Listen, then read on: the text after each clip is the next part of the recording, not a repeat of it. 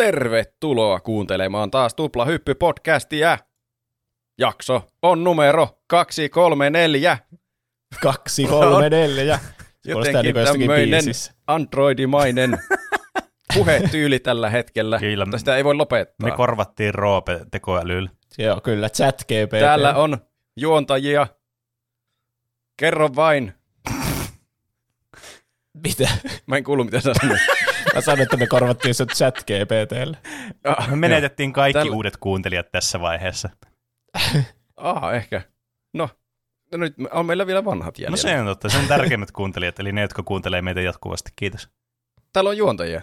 Minä olen tiettävästi Roope, jos minulla ei ole kor- korjattu. Jos minua ei ole korvattu. Tuolla on myös Juuso Hei kaikki. ja Pene. No, hei vaan kaikille. Mä meinaan olla tulossa kipeäksi. Mä en tiedä huomaako sitä tästä mun tuota puheesta sillä tavalla, että mun aivot tuntuu siltä, että tieto kulkee niissä jotenkin eri vauhtia kuin yleensä. Ei, kaikki on mennyt ihan täydellisesti tähän asti. Okay. Mitään ei huomaa. Tuplahyppy-podcastissa puhutaan joka tiistai aina peleistä, elokuvista, musiikista, popkulttuurin ilmiöistä, kaikesta asioista, mitä on maailmassa ja mistä me halutaan puhua milläkin viikolla.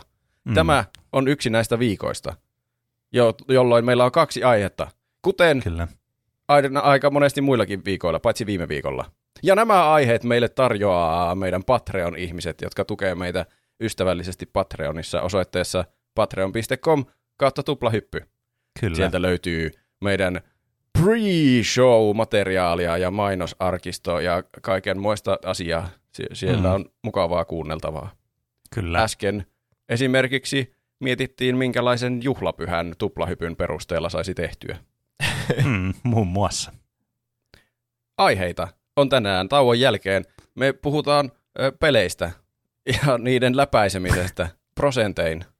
No joo, mä mietin, että nyt olisi hyvä tilaisuus semmoiselle aiheelle, kuten Peneellä oli, mistä ihmiset tykkäsi se kesken jääneet pelit. Niin sitten mä vaan otin sen niinku Photoshopiin ja laitoin, että käänteiset värit, ja sitten siitä tuli, että pelit, jotka me ollaan läpäisty sataprosenttisesti. Mm. Eli niinku aivan niinku tekeminen on loppunut suorastaan siinä pelissä, eikä niinku siltä pelaajalta. Mm, kyllä. Mm. Mutta ennen Niin. sitä, Pene pääsee puhumaan pelistä. Siinä oli hienoja alkusointuja. Ö, Pene pääsee puhumaan pelistä, josta on aikonut puhua varmasti pitkän aikaa. Discordissakin on puhuttu pelistä tästä pelistä, että pitäisi puhua pelistä. Ole hyvä, Pene, Mm. puhu pelistä. Kyllä. Mun niin, jos mä perustaisin jonkun omaa YouTube-kanavan, niin sen nimi olisi Pene puhuu pelistä. Ja Se olisi aika hyvä. tänään se peli on varmastikin koko, viime vuoden se kuumin juttu. Se, mistä niin kuin varmasti joka ikinen on kuullut, joka kuuntelee meidän podcastia, niin tietää, mistä puhutaan. Kun puhutaan Elden Ringistä tänään. Näin on. Jännittävää. Kyllä. Eli siis mä halusin vaan niinku ottaa tämän silleen niinku, toki tämmöistä uusista peleistä, niin vois puhua aina silleen, että no niin, miten näitä tehtiin näitä pelejä ja mikä tässä oli ideana ja tälleen poispäin. Mutta tietysti mitä uudempi se peli on, niin sitä niin kuin enemmän hän ihmiset varmasti on kiinnostuneita siitä, että mitä mieltä me enemmän ollaan siitä. Varsinkin, niin kuin, mä voin sanoa, että mä oon pelannut tätä aika monta tuntia. A, a, hei, nyt saat tämmöisen pienen tämmöisen bubi-lisaan niin tähän. Ö, tiedättekö kuinka monta tuntia mä oon ehtinyt tässä vuodessa tätä peliä tehdä, koska tähän peliä tehdä, peliä pelata, koska tämähän tuli siis viime vuonna ö, 25. Tam, ö, tammi-helmikuuta. Mä veikkaan, että se on noin tuhat tuntia. Mä Oho. veikkaan, että se ei ole noin paljon. Mä veikkaan, että se on 420 tuntia. No, tässä tapauksessa teillä molemmilla oli semmoinen, teillä oli arvaus, mutta oikea vastaus, mä itse asiassa vähän yllätyin tästä siinä mielessä, että mä luulin, että se olisi ollut enemmän. Mutta se oli 5,5 tuntia, mitä mä oon pelannut tätä peliä Okei. tässä Oli se vuoden aika paljon. Siis mä luulin, On että tämä on paljon. joku about 700 tuntia olisi ollut, mitä mä oon pelannut tätä. Mutta as it turns out, se oli 5,5 tuntia. Mutta joka tapauksessa mä voin sanoa, että mulla on niinku paljon asioita ja paljon mietteitä tästä pelistä ja on syy, miksi mä oon pelannut tätä peliä niin paljon, ja se johtuu siitä, että tämä on varmaan oikeasti mun suosikkipeli niin kuin all time. Tämä on varmaan niin kuin mun numero yksi suosikkipeli. Oho. Eli Oho. yleensä on vaikea aina sanoa, että mikä olisi se suosikki, mutta musta tuntuu, että mulla ei, mitään, niin kuin, ei ole mitään universumia, missä mä en voi sanoa, että tämä on mun suosikkipeli.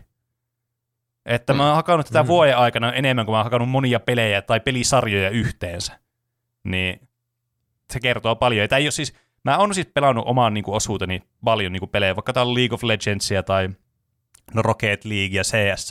Niihin tulee kerättyä ihan hulluna tunteja, mutta se johtuu ehkä enemmän niiden multiplayer-osuudesta ja siitä, että sä pelat kavereiden kanssa ja siitä, että mitä pitää pelata tosi tosi paljon, että niissä kehittyy ja niissä on kaikkea tämmöistä ranked-systeemiä ja muuta. Mm. Mutta tää on niinku ihan heittämällä yksin peleistä se, mitä mä oon eniten pelannut. Joo, harvoin yksin pelejä tulee kyllä kovin montaa sataa tuntia pelattua. Mm. Mä en ole pelannut mitään peliä noin paljon. Mm. Mulla on Rocket Leagueassa varmaan, paljonkohan siinä on? Varmaan siinäkin on jotakin lähemmäs tuhat tuntia jossain vaiheessa tulossa. En muista mm. tarkkaan. Mutta siis yksin peli on kyllä aivan eri tasolla. Kyllä. Sen vetää yleensä läpi ja sitten vaihtaa peliä. Niin, näinhän se on. Mut, Mutta Elden Ringissä siinä on niin paljon vaihtelua. Mm. Siinä on erilaisia buildejä, erilaisia bosseja. Mm. Niitä voi myös randomizerilla Niin, kyllä. saada erilaisia playthroughta siitä. Siis joo, tää on kieltämättä, tää on yksi niistä harvoista pelejä. Mä en ihan hirveästi modaa mun pelejä. Johtuen siis siitä, että mä tykkään niin kuin, pelien sitä vanilla-kokemuksesta. Ja toiseksi se tärkeämpi syy yleensä on se, että mä en vaan siis jaksa nähdä sitä vaivaa, koska modaaminen saattaa joskus olla tosi turhauttavaa.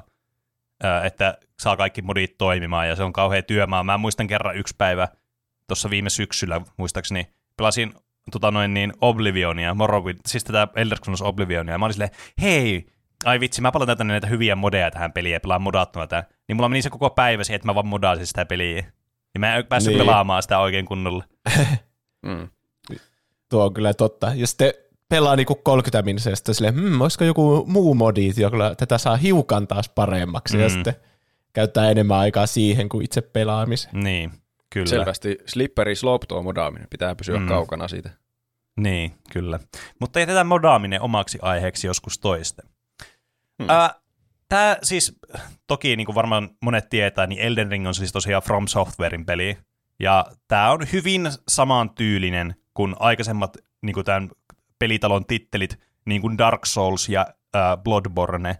Mutta tietysti tärkein iso aspekti, mikä tässä on eri, ja on, että on, sen sijaan, että tämä on tämmöinen lineaarinen peli niin kuin nämä aikaisemmat, niin tämä on tämmöinen open world-peli sitten, joka hmm. sijoittuu tämmöiseen uuteen sitten tota noin, niin universumiin, Lands Betweeniin, missä on tarko- ollaan tämmöisessä niin kuin maailmassa, missä on ollut tämmöisiä jumalia ja demijumalia sitten, jotka on hallinnut tätä paikkaa, ja siinä lähdetään sitten selvittämään tämmöistä juttua, ja t- tarkoitus olisi olla niin kuin koko paikan sitten lordi. Se on niin kuin näiden hahmoja se, että I don't know who I am or where I am, but I know I must become the lord. Että Okay. Tuo on ihan sama juoni kuin kaikissa näissä souls Aika lailla siis ihan oikeasti. siis niinku, tämä on hyvin samantyylinen kyllä. Mutta toki ihmiset kanssa tietää tämän siitä, että tässä oli tämä niin kuuluisa George R. R. Martin oli mukana sitten kanssa tässä projektissa. Hmm. Toki tämän niin pelin päädirektorin, niin Hidetaka Miyazakin lisäksi sitten. Ja Kiinnostaisi kyllä tietää, että mitä se on niinku varsinaisesti tehnyt tämä Mm. ette. no, Niin. mä voin kertoa sen teille vaikka välittömästi. Aha. Oho. Eli tämä peli alettiin tekemään, siis silloin kun tota noin, niin, tähän näin, niin Dark Souls 3 tuli viimeinen lisäosa, The Ringed City, mikä on muuten siis lisäosana peliin, sen haluan vaan tässä välissä sanoa, niin aivan siis todella hyvä. Mutta ei siitä sen enempää. Eli siis 2017 alettiin suoraan tekemään. Tätä tehtiin samaan aikaan niin Sekiron kanssa sitten. Ja tota noin, niin tämä Miyazaki tuttuun tyyliinsä halusi tähän peliin semmoista samanlaisuutta, niin kuin näissä Dark Souls-peleissä ja Bloodborneissa, missä tämä tarinan kerronta ja nämä niin kuin, asiat ja tapahtumat, mitä tässä pelissä tapahtuu, on vähän tämmöisiä kryptisiä, ja pelaaja joutuu itse selvittämään tämmöistä ympäristö- ympäristöllisestä tarinan kerronnasta, ja vähän niin kuin, ää, että mikä tämä on tämä jutun juoni sitten tässä, ja mitä tällä tapahtuu, mitä tällä tapahtumia on ollut. Ää, ja tästä johtuen tämä rajoittaa siis kirjailijoita, joka George R. R. Martin tietysti on, niin todella paljon. Ja tästä voi ehkä huomata, että tämä ei ole ehkä niinku, tämä voi olla kirjailijalle vähän vaikea lähestymistapa, kun ne ei tiedä välttämättä itsekään tuossa vaiheessa, että mitä ne haluaa sinne lisätä ja kaikkea muuta. Niin tämän tärkein rooli, mikä tällä oli tällä Martinilla, oli siis se, että se kirjoitti käytännössä kaiken taustan Loreen ennen tätä pelin tapahtumia. Eli siis se sai. Kyllä, eli se sai niinku vapaat kädet kirjoittaa tämmöisen niinku, ö, tämmöisen taustatarinan tämmöiselle maailmalle, joka siis on tämä, mihin tämä peli sijoittuu, ja minkälaisia hahmoja siellä on, mitä siellä on tapahtunut, ja niin poispäin ja niin poispäin. Varmaan selittää, miksi kaikki hahmot kuulostaa satana samalta tässä pelissä, kun joka ikinen hahmo alkaa samalla, samoilla kirjaimilla tyyliin koko ajan, ja aina sekaisin, että kuka on kukakin. Ai. Niinpä. Mutta tosiaan tämä niinku toimi sit vähän niin kuin, tiedättekö Dungeons and Dragonsissa on semmoisia niitä handbookia, players handbookia tai DMs, Dungeon Masterin näitä tämmöisiä niinku, ö, käsikirjoja niinku eri se- settingeille, niin tätä voi periaatteessa ajatella semmoisen saman tyylisen, että tämä toimi sitten tämä tämä George R. R. Martinin kirjoittama osuus sitten tämmöisenä, niin kuin, että mitä ne pysty käyttämään sitten tämän niin kuin, rakentamiseksi eteenpäin sitten. Okei. Että tämän Martinin osuus itse tarinassa, mitä tässä pelissä tapahtuu, ja itse näissä hahmoissa, mitä ne sanoo ja muuta vastaavaa, niin ei ollut osa eikä arpaa. Että kaikki, mitä on tapahtunut ennen sitä siihen pisteeseen, on vähän niin kuin sen käsialaa sitten. Millä tavalla se tulee sitten niin siellä itse pelissä esille, se taustalore, mitä se on kirjoittanut? Niin, mä voisin sanoa, että musta olisi ollut ihan kiva ehkä lukea se tausta, Lore, tai että se olisi jotenkin kerrottu edes tässä, koska tosi usein käy sille, että tulee joku bossi, että haha, minä olen se kuningas, joka petettiin silloin 200 mm. vuotta sitten, mutta nyt minä olen saanut kirouksen ja fuusioitunut tämän toisen kuninkaan käden kanssa. Kuoleman miekka, anna voimasi. Ja sitten alkaa boss battle. Sille, häh? Kuka helvetti sä oot? Niin, kuin, Kingdom Heartsia että- pelaisi. No siis, No niin. Ö, siis kieltämättä niin tämä on aika kryptinen tämä tarina tässä pelissä. Tai siis mä sanoisin, että tämä on huomattavasti lähestyttävämpi tarinan puolesta kuin vaikka Dark Soulsit on, koska Dark Soulsit on ihan äärettömän kryptisiä ajoittain. Hmm. Bloodborne vähän selkeämpi, johtuen siis siitä, että sen skaala on paljon pienempi kuin Dark Soulsissa. Mutta toki sekin tosi semmoinen niin monisäikeinen sitten. Mutta tämä on ehkä sitten enemmän sellainen, että tässä on, tässä on ensinnäkin paljon erilaisia NPCitä, jotka vähän niin kuin avaa sulle tätä taustaa ja avaa niin kuin näitä hahmoja ja muita, mutta toki poiketen monesta tämmöisestä muusta avoimen maailman pelistä ja tämmöisestä tarinallisista peleistä, niin aika epäsuorasti. Että aika paljon tässä joutuu lukemaan sitten tavaroiden descriptioneita, mikä on siis klassikko näissä so- Souls-peleissä, että joka ikisen tavaran tämä iten description pitää aina lukea läpi. Vähän niin kuin lukisi jotain Ansem-reportteja jossain Kingdom Heartsissa. ja se, Helppo missata. niin kyllä, ja sitten tota noin, niin niistä sitten voi peace auttaa tätä tavallaan lorea, mikä tässä on. Mutta toki mä oon samaa mieltä Juuson kanssa, että musta olisi kivaa saada vielä enemmän tavallaan sitä niinku taustaa silleen niinku auki sille selkeästi sanoina ja lauseina, silleen, tiedätkö, että sitä ei tarvitsisi niinku, äh, silleen alkaa miettimään, pähkäilemään omassa päässä niinku jotain palapeliä, että miten tämä toimii sitten. Mutta toki peli on vielä tässä vaiheessa kehityksen alla, koska tähänkin on tulossa siis DLC tänä vuonna. Että sehän vaikea sanoa sitten, Hmm. että mitä, mitä sitten sekin tuo tullessa. Tätä on vaan niin kuin tästä vanilla-pelistä sitten puhutaan tänään. Niin, enkä mä tiedä, että mitä mä niinku haluaisin muuttaa sitä Elden Niin. Ringistä, kun musta on, se on sen parhaita puolia, että siinä ei ole mitään katsiineja tai hirveän pitkää dialogia. Mm. Kaikki sanoo niinku yhden asian ja sitten häippäsee niin. menemään. Siis mä Vaikka pelannut... se onkin ihan randomi asia, minkä se sanoo. Niin. Niin.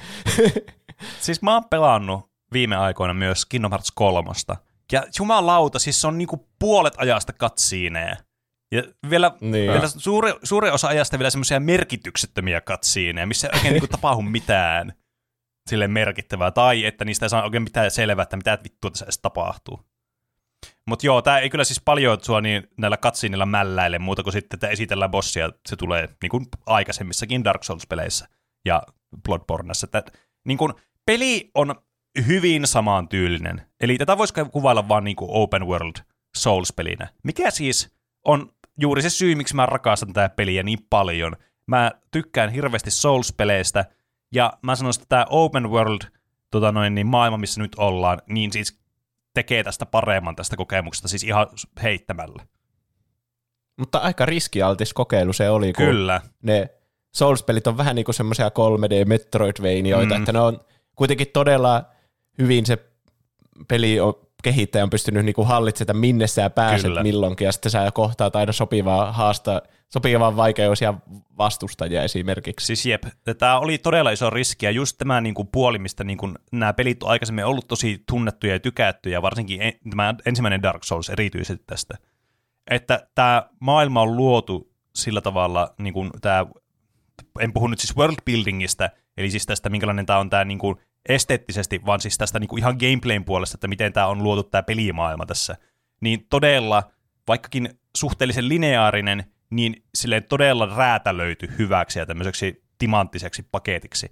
niin tähän tietysti avaa sitten ovet sille, että tuleeko tästä semmoinen Ubisoft-olo, että täällä on niinku vitusti lääniä, mutta ei mitään tekemistä. Hmm. Ja just, että mihin sä meet, kun tässä saa aika vapaasti mennä eri paikkoihin, niin vaikuttaa siihen pelikokemukseen aika huomattavasti.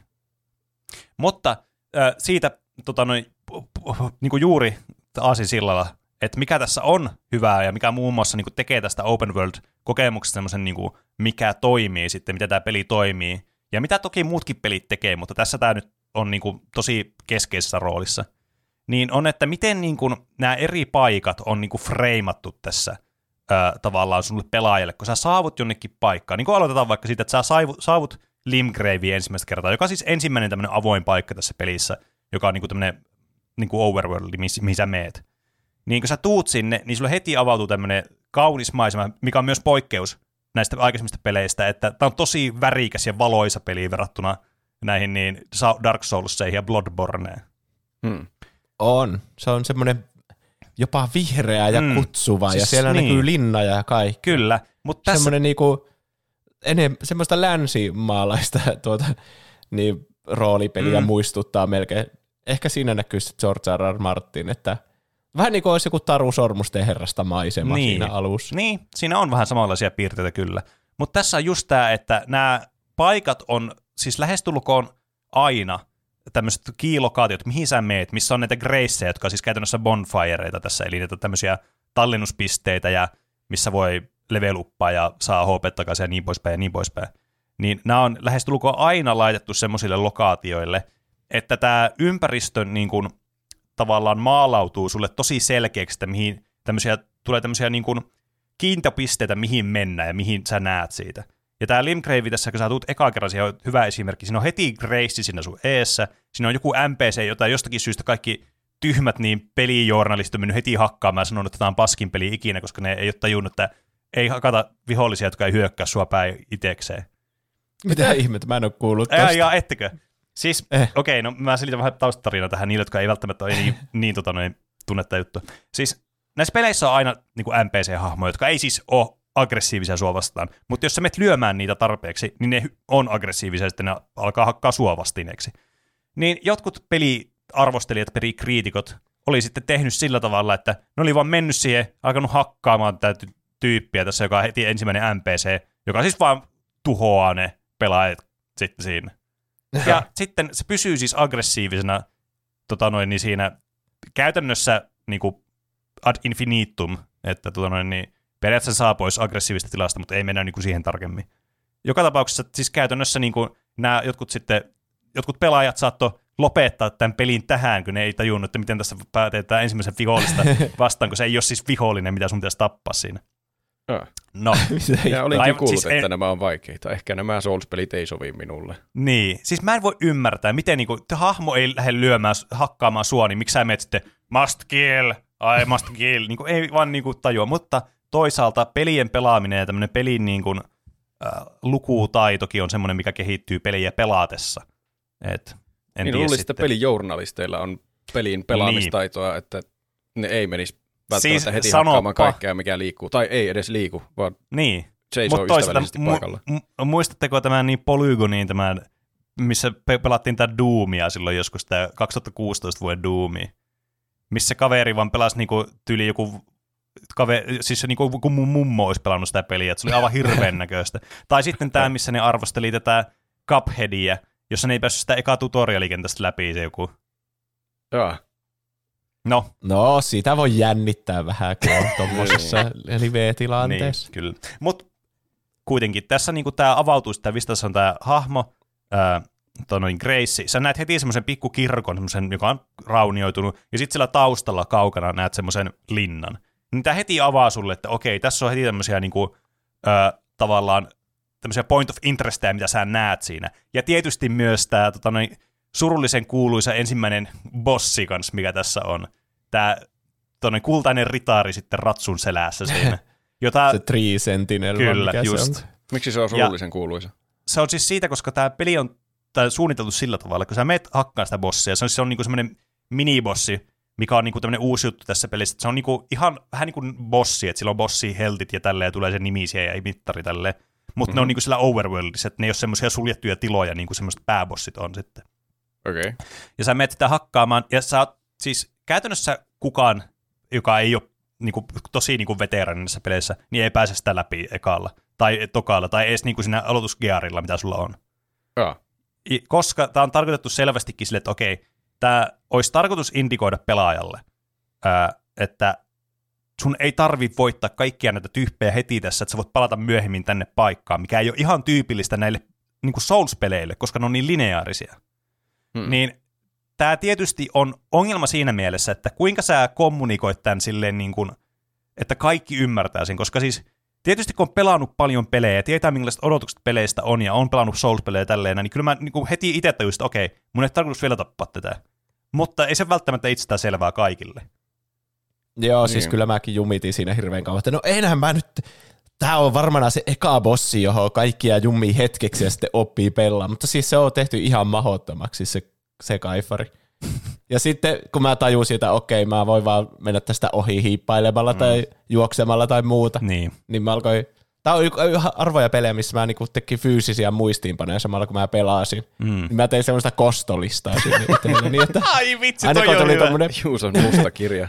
Ai Aina kun et. tuli tommonen mulkku, joka, jota mä en saanut tapettua, joka tappoi mut monta kertaa, niin mä kirjoitin sinne ylös, että mä tuun tappaan tämän kyllä myöhemmin. Mm, Mm, ja kyllä. se oli yksi niistä, kenet mä sitten tulin Ai sitten pelin lopussa niinku kostokierroksella. Ai Ai vitsi, sitten se oli joku aivan 180 levelinen, semmoinen uskomaton jytkyritari. Niin. Slam. No, niin. Mä oli semmoinen astrologi, vai mi- mikä mm. se on se taika? Semmoinen maagi. Mm. Ah. Astrologi ei Niin. kuulosta yhtään niin va- vakuuttavalta. Kuin ritari. niin, tai Niin. että aa, en pärjää tälle. Odotahan, kun tulee vuosien päästä tänne astrologina. Et uskokaan, minkälaista Niin. tuskaa tuotan. Niin, Kerron sinulle tulevaisuutesi tähtien perusteella. kyllä. Hetkinen, vai onko tuo astronomi? Niin. No, en ota kantaa, kun mä en ikinä muista kumpi Mä- on kumpi. Mä muistelen, että astronomia on se oikea tiede ja niin, astrologia, on se valetiede. Niin, totta. Joo, nyt kun sä sanoit ton, Okei. niin kyllä. No, mutta kuitenkin. No, se oli varmaan se mun suuri kosto oli semmoinen, että mä silti olin jossakin pusiikossa. Tätä et saa minua. Ja mä mootin jollakin yhdellä taijalla. Niin. Hää, sain kostoni. Kyllä. Ja se, niin kuin miten tämä just toimii niin kuin ihan miten tahansa niin kuin open world-pelit, sä meet siellä ja tavallaan meet paikasta toiseen. Toki huomattavasti silleen niin kuin vapaammin, että tämä on, mä sanoisin, että tämä on open world-pelinä enemmän niin kuin joku Breath of the Wild kuin joku Ubisoft-peli tyyli. Tämä mä sanon Ubisoft-peli niin kuin se olisi huono asia, mutta siis niin kuin, äh, ehkä Ubisoft-peleillä mä tarkoitan sitä, että ne on aika semmoisia, niin kuin, ne su- antaa sulle suuntaa tosi paljon. Tai sanotaan vaikka joku, äh, esimerkiksi toi tuo, tuo, tuo, tuo Horizon. Horizon, jup, just. Että siinä niinku aika selkeästi annetaan sulle semmoista, hei, sä voisit mennä vaikka tonne. E- Että ne on paljon niinku silleen anteliaampia semmoisen informaation kanssa. Ja tää on taas tämmönen mm. enemmän Breath of the Wild, sulle ei vaan, että me ei vaan, tuolla on tommosia paikkoja, mene sinne. Ja sit ei niinku mitään muuta sit siihen sanota. Niin, ei ole niitä markkereita Niin. niin. koko ajan, että tuolla on tommonen torni ja tuolla on tommonen. Kyllä. Vaikka siis onhan täälläkin ympäristössä semmoisia toistuvia elementtejä, mm. niin kuin vaikka niitä luolia, tai mitä ne on, katakombeja. Kyllä. Ja sitten jotain semmoisia Että niinku, ihan, ö, tämmöisiä ö, niinku maineja, mitä ne on, semmoisia kaivoksia, missä sit saa resursseja, niin. millä pystyy parantamaan periaatteessa, periaatteessa sä voit siitä kartasta niin kuin hahmottaa, että tuossa on nyt aika selvästi luola. Mm. Mm, kyllä. Jotenkin, kun siinä ei ole niinku semmoista check, semmoista niinku markkiota, täällä luola, mene tänne, ja sitten kun sä niinku voitat sen luolan, niin siihen tulee joku check. Mm. Ja se, niinku, semmoista ei ole. Ei ole mitään, no niin, luolista 3 kautta 80 päihitetty. Niin, Vaan se on vaan niinku, siinä on käsiin piirretty kartta, ja sä niinku siitä voit silleen katsoa, että hmm, tossa on ehkä joku luola. Niin, kyllä. Ja se tuntuu paljon enemmän semmoiselta sun seikkailulta. Niin että, on, näin Onhan on. tuo Ja paljon siihen- kivempi kyllä tuommoinen ratkaisu. Mm. Se tuntuu niin kuin Niin. lukisi oikeasti karttaa. Eikä Niin, ole mitään kyllä. ikonia kartalla, että täällä on suoritettava tehtävä. Niin, kyllä. Siis tää on... Voi siinä laittaa ikoneja sinne niinku itse, että ne tyypit, kenelle mä halusin kostaa, niin mä jätin sinne aina semmoisen pääkallon Mm, mm, sinne karttaan, joo. mutta se on niinku sun itse käsin tehtävä juttu. Niin, kyllä. Mutta siis tää on todella, todella paljon tää niinku, tää design-filosofia, mikä tässä on tässä avoimuudessa tässä maailmassa, niin kuin Breath of the Wildissa. Siis niin kun, jos on pelannut Breath of the Wild, niin voi niin kuin ymmärtää saman tien, mikä tämä on tämä idea tässä että miten sulle esitetään paikkoja tässä ja mihin sä voit mennä. Että sä oikeasti näet kartalla jonkun kiinnostavan asian, siis fyysisesti näet kiinnostavaa asiaa, että hei, tuo näyttää joltakin rakennelmalta tuolta, mä menen käymään tuolla. Sitten sä huomaat, että se on joku ränsistynyt kirkko, missä on jotain tavaroita, jotka auttaa sua siinä pelissä tai jotain. Et Hmm.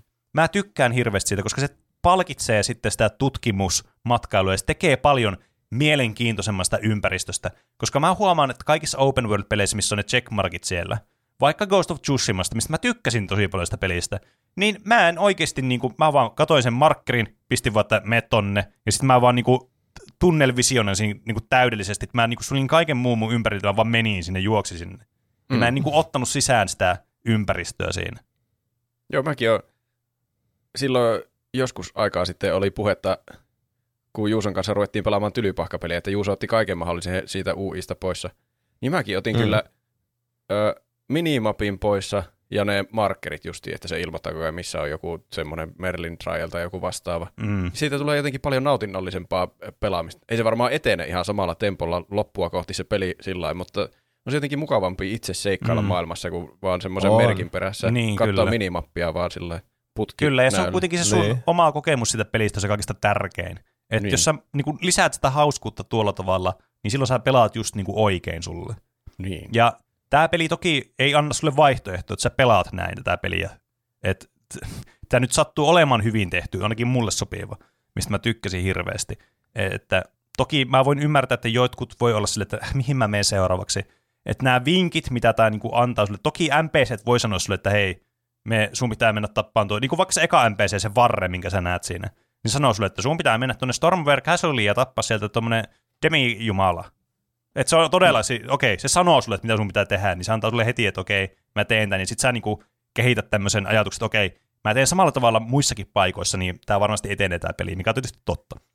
Mutta tämä ei ole silleen, on, että haa, minä tapankin sinut. Minua, ei, minua ei ruveta määräilemään. Jep, kyllä. Ja mistä mä tykkään tässä ihan hirveästi on se, että kun mä muistan, kun tää, saa, tässä saa tämmöisiä karttapalasia, mitä on tämmöisissä niin obeliskeissa, niin ne, sä voit niin kuin avata kartan ilman, että sä oot avannut niitä karttapalasia, mutta se on vaan periaatteessa semmoinen blankki niin kuin paperi. Sillä mm. Näkyy sitten semmoisia, niin kuin, sä näet, että missä sä oot, ja sitten siellä näkyy semmoisia pieniä semmoisia niin kuin torneja, ja ne on niitä paikkoja, mistä saa niitä kartan palasia. Ja siinä kesti vähän aikaa mullakin tajuta tässä pelistä, aa niin, tuolta mä saan ton kartan palasen.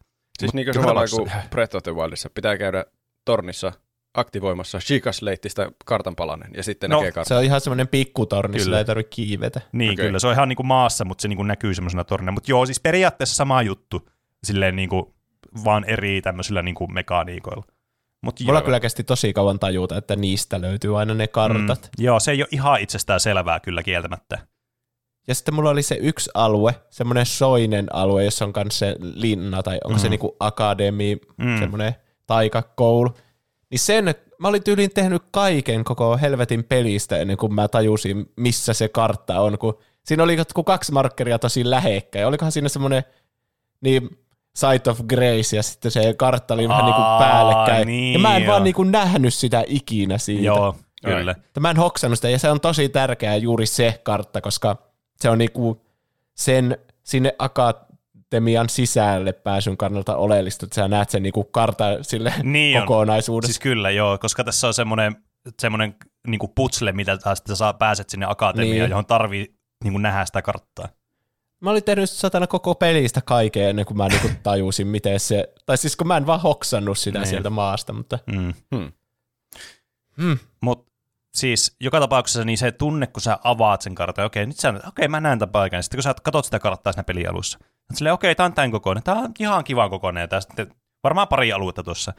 Sitten sä meet johonkin semmoiseen, tässä on semmoisia, tässä ei ole mimiikkejä tässä pelissä, sorry nyt spoilers, mitkä on aika tyypillisiä ollut Dark Souls-peleissä, mutta Bloodborneissa ei myös ollut mimiikkejä.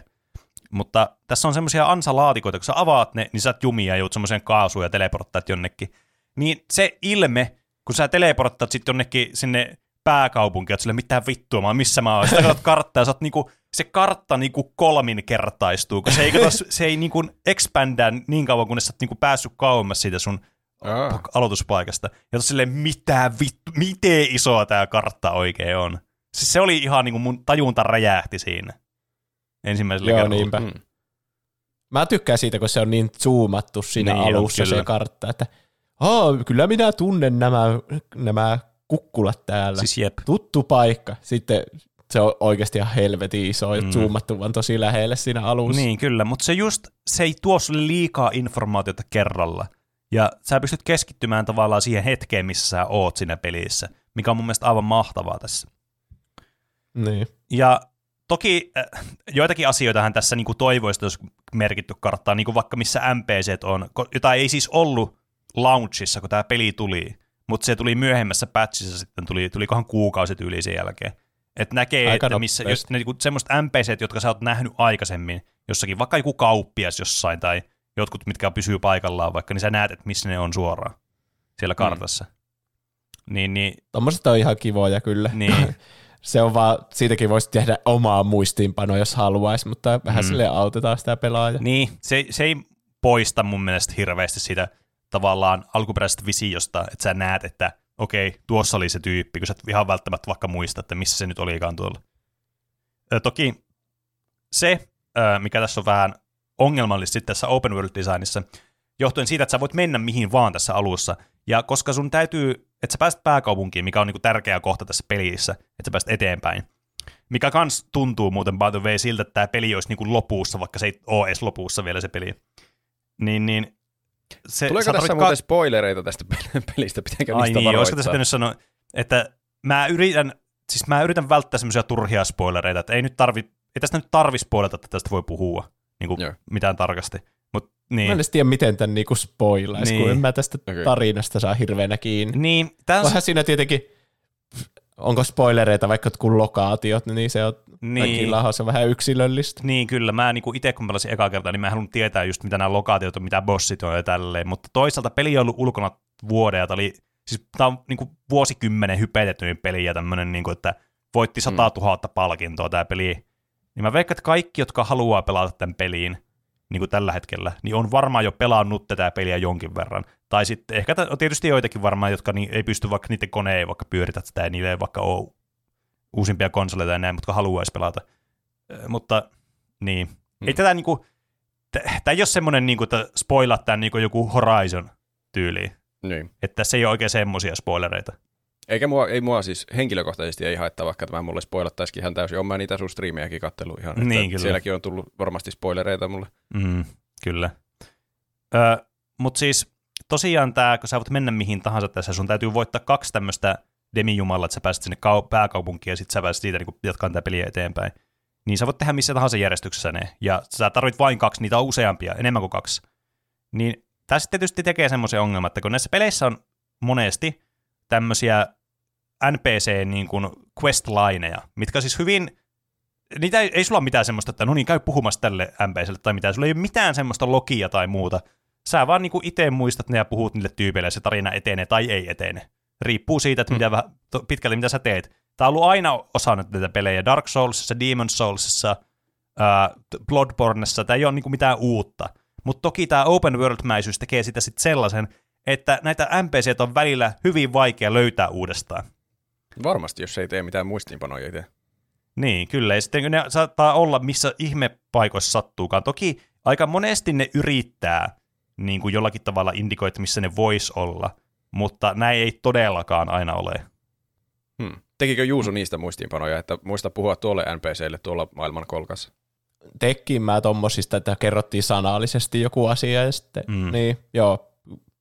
Mä, se on hassu asia, kun mä tykkään siitä, että tässä ei ole mitään questilogia, että näkee sitä, mitä pitää tehdä, mutta sitten mä itse kuitenkin niin. kirjoitin tommosia asioita ylös, niin sitten se on yhtäkkiä mahtavaa, mutta jotenkin se, että sä itse poimit sieltä niinku dialogista ne asiat, mm. niin se muistetaan vähän niinku oikeassa elämässä sitä, niin. että niin.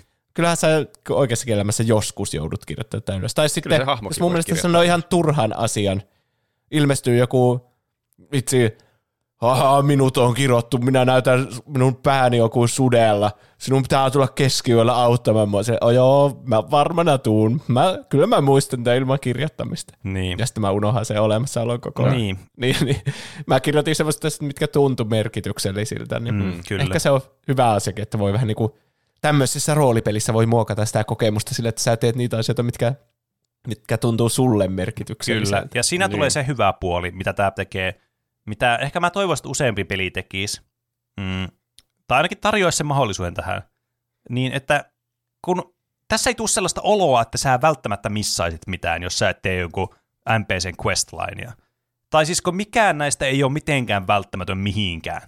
Okei, tässä on yksi questline, joka vaikut, jolla on niin lopputuleman kannalta merkitystä, mutta siitäkin huolimatta se on tehty sillä tavalla, että sitä on hyvin vaikea missata sitten verrattuna näihin muihin. Mutta anyway, niin tavallaan sulle ei niin kuin, nämä kohtaamiset näiden eri NPCiden kanssa, mitä sä saat niistä ja mihin se päätyy, niin on tavallaan, okei, niistä saa tavaroita ja näin poispäin, mutta ei ne ole mitenkään semmoisia oleellisia, että sä et tiedä välttämättä, että missä sä mitään. Että just se, että jos sulla tulee joku, sä pelaat jotain roolipeliä, tai on Divinityä vaikka, ja sit sä näet siellä, että okei, tässä tuli nyt questi, kun mä puhuin tälle, niin että sä voi olla ignoraamatta sitä. Mm. Joo, kyllä niin. se on melkein siinä Divinity playthroughssa ollut, että siellä kun on lista niitä questejä, niin siinä kun alkaa akti loppua, niin niitä pitää alkaa järjestyksessä, järjestyksessä niin. käymään läpi sieltä. Kyllähän nämä kaikki pitää nyt saada tehtyä tästä. Ja sitten kun siellä onkin joku haastavampi tai mitä oikein ymmärrät, mitä tässä pitää oikein tehdä, niin sitten siihen jää ikuisesti jumiin eikä pääse ikinä mm. seuraavaan aktiin. niin, kyllä. Mä tuossa God of War Ragnarokissa just se, että, että hahmo vaikka löytää jonkun esiin, tai siis sinä pelaat aina yleensä kahdella hahmolla, sillä Kratoksella ja joku on kaverina siinä. Niin mulla oli vaikka semmoinen, että se kaveri löysi sieltä niin kuin ympäristöstä esine, oli siellä, haa, minun tärkeä esineeni, hmm, toivottavasti löydän nämä kaksi muutakin esinettä, jotka liittyy tähän. Niin, niin mun mielestä se olisi voinut jättää siihen, mm. että okei, voi niinku käyttää aivoja, että ahaa, täällä jossakin on ne muut esineet, mitä se haluaa. Mm. Että ehkä mä pidän silmät auki niiden varalta. Mutta sitten kun tulee semmoinen push, questi alkoi, etsi kadonneet esineet, niin. niin se syö sitä ihan hirveästi. Se tuntuu semmoiselta pelimäiseltä, eikä semmoiselta, niin. Niin kuin, että sä itse vähän niin kuin voisit tuntea löytäväsi jotain, mitä muut ei välttämättä mm. löyä. Siis kyllä. Ja siinä tämä Elden Ring on tosi hyvä, että – ei edes tiedä niistä dialogista, että onko tämä nyt joku questi vai onko tämä sitä George R. R. Martinin taustatarina. Mm. Vaan jotain. Voiko tuommoinenkin olla joku makuasia? Että me satutaan pitämään enemmän tuommoisesta, että itse päättelen tehtävätkin, että mitä tässä kuuluu tehdä ja sitten teen mitä haluan. Vai onko se jollekin, että siihen tulee se teen näin ja sitten kun teet, niin saat uskomattoman määrän dopamiinia siis ja sieltä ihan, ihan varmasti on ja mä veikkaan, että tullaan puhumaan tästä toisessa puoliskosta tässä aiheessa niin, no tai siis niin kuin Juuso-aiheessa. Että varmasti niille, jotka just tykkää siitä, että ne saa niin kuin tavallaan sen täyden pelikokemuksen, niin tämä voi olla ärsyttävää. Ja se voi olla ärsyttävää myös niille. Mä ymmärrän omastakin puolesta näissä peleissä sen, että mä pelaan aina eka kerralla nämä pelit sokkona. Mä en ikinä halua silloin katsoa mitään vikeä tai tämmöisiä, paitsi johonkin tosi semmoisiin pieni yksityiskohtia, jos mä haluan jonkun todella precis niin kuin, asian jossain vaiheessa. Mutta niin kuin, myöhemmin, kun mä pelaan uudestaan näitä, niin sitten mä pistän niinku Fextra Life Wiki auki toiselle näytölle, ja sitten nyt googlataan ihan perkeleesti kaikkea. Toki, kun peli tulee ulos, tämä oli ensimmäinen From Softwarein peli, tämmöinen niin kuin Souls-peli, mihin mä pääsin releasissä kokemaan sen, kun mä oon aina kokenut ne niin kuin myöhässä nämä pelit, Dark Soulsista, mm. Dark Souls 3 eteenpäin. Että niin kuin, tavallaan nyt mä pääsin siihen junaan, että tätä, tästä ei vittu oo vikiä vielä olemassa. Mä menen tähän peliin sokkona, koska perkele, tämä ei ole vaihtoehtoa. Mä teen itse sen vikin. niin, kyllä.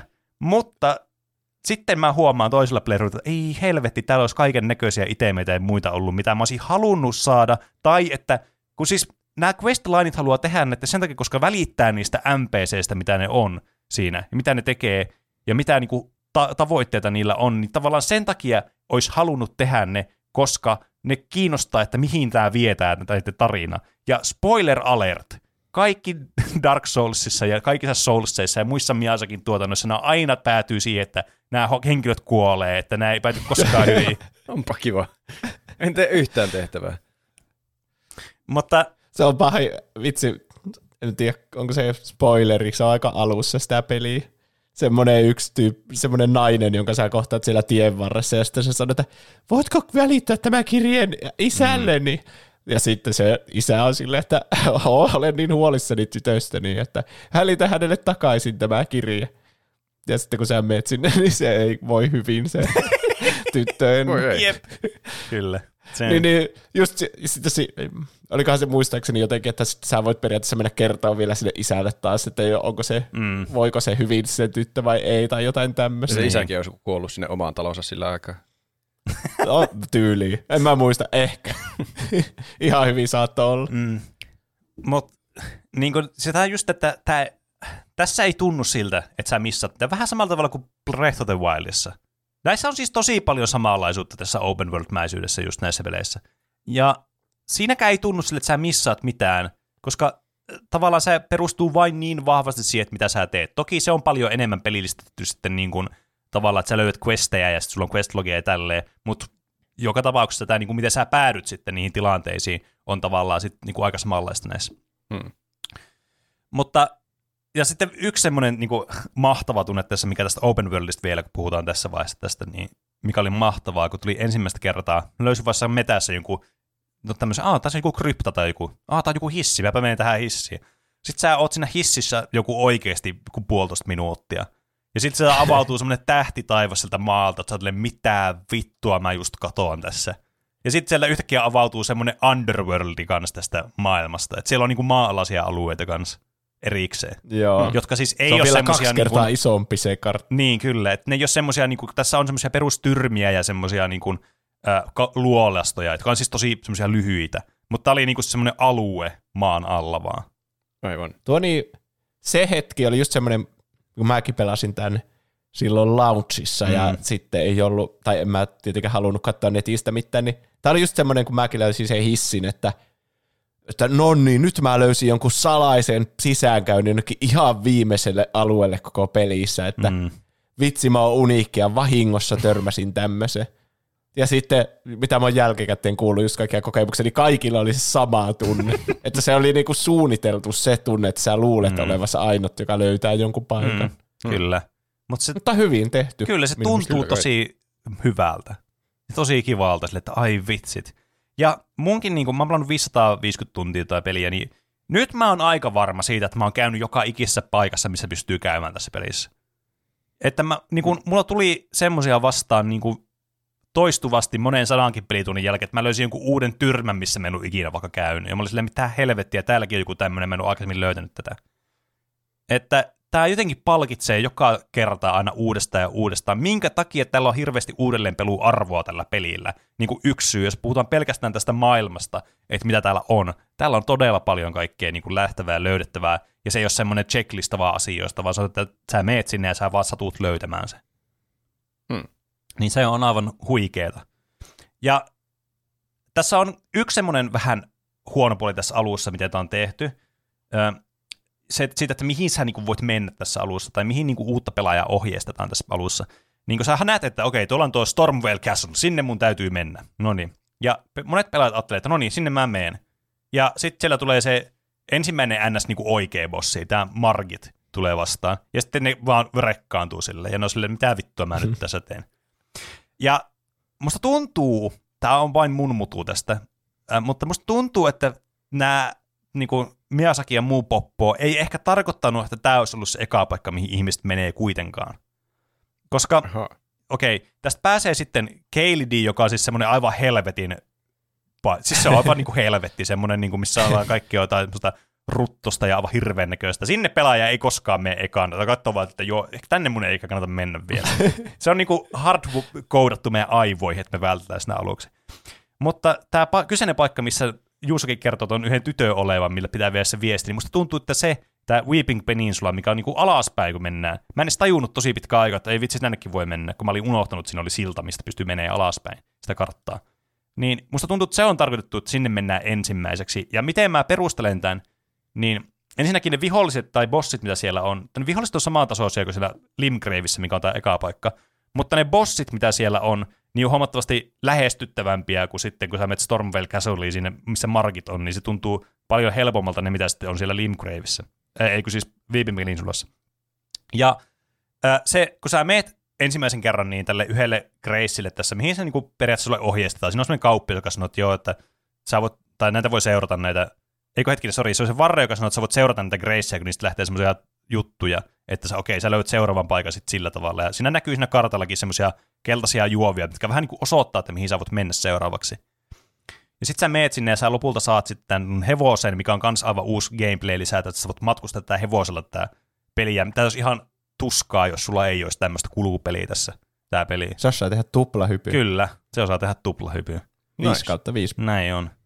Niin tässä sitten, kun sä menet semmoista portista sisään, niiltä hyppää semmoinen, jätti semmoinen trolli sieltä ylhäältä alas. Ja se varmaan kanssa tappaa useita ensimmäisen kerran pelaajia.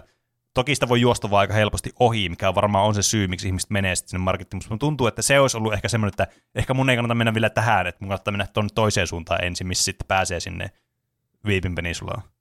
Mutta tätä ei ole kyllä Mä kovin... brute force siitä, itteni läpi siitä Mm, peikosta, mikä tippuu sieltä taivaalta. Ja niin, Sitten justiinsa meni sinne markettiin asti ja sitten vasta tajusin, että okei, en mä, en mä pärjää tässä mitenkään. Niin, kyllä. Ja siis tämä on niin kuin, mä, tää varmaan aika moneen kokemus on tästä.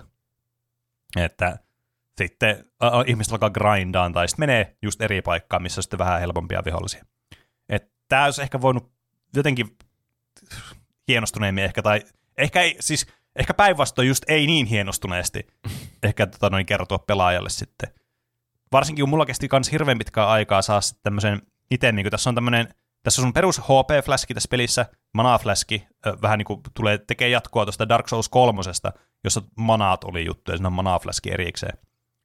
Ja sitten tässä on tämmöinen Flask of Wondrous Physique, mihin sä voit laittaa kaksi tämmöistä niin kuin, tämmöistä kristaltearia, niin kuin sanotaan kristalteariaksi, millä on kaikilla niin eri efektit. Sä voit vähän niin kuin make your own potion, jota voi kerran aina juua, ja sitten kun sä menet Graceille restaamaan, niin sä ottakaa sinne. Vähän niin kuin sun flaskit. Niin sä voit tehdä semmoisen oman niin kuin customipotionin sit siitä. Voit ottaa kaksi ainesosaa siihen, ja sitten se antaa jotain buffeja. Mulla kesti ihan helvetin pitkään tässä pelissä löytää se jostain syystä eka kerralla. Et mun mielestä tuntuu, että sinne olisi pitänyt mm. ohjeistaa sinä heti alussa paljon selkeämmin kanssa.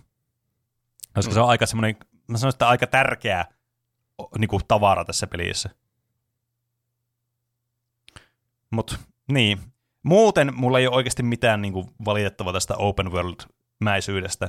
Toki siellä on aina semmoisia juttuja, että luulee, että jonnekin paikkaan voi mennä, vaikka sinne ei vielä pääsiskään, ja sitä käyttää hirveästi aikaa siihen, mutta musta tuntuu, että se on vaan niin kuin yleisesti ottaen tämmöistä open world-pelien niin kuin juttu, ja ei mua niin kuin, sille jälkeenpäin ei, ei mua haittaa, että mä käytin sen ajan, että mä yritin päästä jonnekin ja mä en päässyt, mutta sitten myöhemmin pääsin sinne, koska jotenkin se tuntuu paremmalta sitten myöhemmin lopulta päästä, sinne tulee semmoinen, ai vitsi, nyt mä pääsen tänne alueeseen, mitä mä oon miettinyt pitkään, että miten tänne pääsee. Se on jotenkin tosi tyydyttävää mun mielestä peleissä.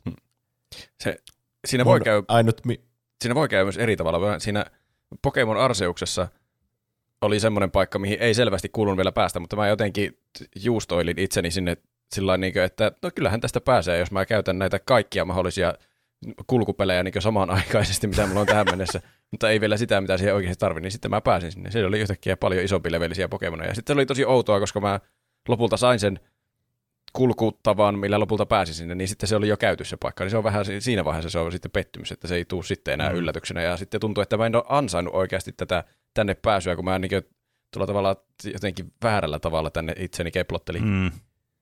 ei, mun mielestä Souls-peleissä parasta on se keplottelu. se on niinku osa sitä peliä. Se on totta Jos mä kyllä. cheesaan jonkun bossin, niin mä tunnen itteni vielä paremmaksi, kun että mä olisin voittanut sen rehdisti. Niin, siis ka- kaikki aina, tai siis kaikki, jotkut aina sanoo tota, noin näissä pel- pelejä pelatessa, näitä From Softwarein pelejä pelatessa semmoista elitistä, että no et sä pelannut tätä peliä oikein, niin vittu, jos sä pelasit tämän pelin ja sä pääsit vaikka sen pelin läpi, niin kyllä sä oot pelannut sitten jollakin tavalla oikein. Ei tää nyt ainakaan, et sä varmaan wrong varpannut kuitenkaan sinne loppuun asti tässä pelissä, että kyllä sä varmaan niin kuitenkin pelasit tämän pelin läpi. Et se on niin kauan, kun- Jollakin semmoisella niinku Pokemonissa joku semmoinen, että avaa joku inventori, Niin, niin, kyllä. ja sitten läränkkylää siellä ja yhtäkkiä tulee lopputeksti. Jep. Niin, no niin, paskapeli. Jep. Kyllä. Et tota, tämä peli on todellakin sellainen, joka tarjoaa todella monia eri tapoja pelata. Ja se on mun niinku, numero uno, numero yksi asia, miksi mä tykkään tästä pelistä niin paljon. Toki siis tärkeä osa on se gameplay, joka on hyvin samanlaista kuin Dark Souls 3 ja Bloodborneissa, mikä on tosi hiottu semmoiseksi juuri pelistudiolle tyypilliseksi tämmöiseksi Souls-kokemukseksi. Mutta niin kun tämän ympärille on rakennettu niin paljon vaihtelua ja semmoista, että mitä kaikkea sä voit tehdä tässä, että mikä niinku, mut saa uudestaan ja uudestaan ja uudestaan ja uudestaan pelaamaan. Muun muassa tänään pelasin monta tuntia ennen tätä lähetystä Elden Ringiä. E- Että siis niin kuin, mä en vaan niin kuin, saa tarpeeksi niitä tästä pelistä. Ja tää on siis on vaikea niin kuin sanoin kuvailla, kuinka hyvin paljon tässä on hyviä parannuksia tässä pelissä kuin aikaisempiin verrattuna. Ensinnäkin tässä voi hypätä, mikä on siis ihan niin kuin Siis voi Jeesus, miten mä oon kaivannut tätä. Se, että sä pystyt aikaisemmissa peleissä tekemään vähän niin kuin semmoisen loika eteenpäin, että sä pystyt joitakin pieniä gäppejä hyppäämään yli, niin tässä voi oikeasti hypätä sille vertikaalisesti ylöspäin, voit hypätä niin jonkun asian päälle, ja se niin kuin lisää tämän pelin niin kuin mahdollisuuksia aivan hirveästi, ja se ei yhtään poista sitä niin kuin, äh, tavallaan näiden tota, noin, niin kenttädesignien tavallaan semmoisia niin kuin, hienouksia, mitä näissä aikaisemmissa peleissä on ollut. Toki nämä on suunniteltu aikaisemmin nämä pelit sille, että sä et voi hypätä näissä peleissä, ja ne suunniteltu sille ne väylät ja muut, että niistä tulee tämmöisiä mielenkiintoisia tavallaan niin kuin luuppeja, vaikka että sä voit päästä jostakin takaisin tavallaan niin kuin semmoista yhtä reittiä tava, taka, niin kuin suoraan ylhäältä alas, mutta et päästä alhaalta ylös esimerkiksi. Hmm. Mutta tässä on voitu tehdä tietysti ihan samalla tavalla, koska tota noin niin, vaikka... Se hyppy on niin lyhyt. Niin, kyllä. Se on niin kuin pieni se hyppy, niin kyllä. Ja tota, tässä pelissä on siis semmosia niin kuin, nämä open world-alueet, sitten tämmöiset pienet niin kuin dungeonit, ja sitten tämmöiset niin kutsutut legacy dungeonit, jotka on sitten semmoisia todella samantyylisiä, niin kuin vaikka jossain Dark Soulsissa ja Bloodborneissa, semmoisia keskitettyjä pieniä alueita, joissa ei ensinnäkään voi mennä sillä hevosella ollenkaan, että se on kanssa otettu pois sulta, että sä et sitä hevosta siellä. Ja sitten nämä on suunniteltu silleen, niin kuin, nämä on paljon tiiviimpiä nämä alueet, ja nämä on paljon enemmän semmoisia niin kuin, tai semmoisia lihaasempia, tälleen huono sillä, että mulla ei mitään parempaa termiä tähän. Tiedättekö semmoinen tosi niin kuin, semmoinen mehukkaasti suunniteltu, että sillä on tosi paljon kaikkea, tosi pienellä alueella ja tosi silleen niin kuin, nämä alueet yhdistyy eri tavoilla ja muuta. Tämä on niin kuin, tosi pitkälle niin. suunniteltu tämä alue. Siinä se menee taas sitten semmoiseksi Metroidvaniaksi, mm. se, semmoisen Legacy Dungeonin sisällä, Jep. että on vaikka ovia, jotka sun pitää avata eri puolelta. Mm, ja... mm, mm, kyllä sen tyyppisiä. Niin tässä mm. saa sitten semmoista samantyylistä gameplaytä, hyvin samantyylistä gameplaytä kuin, aikaisemman, niin kuin näissä pele- aikaisemmissa peleissä on ollut.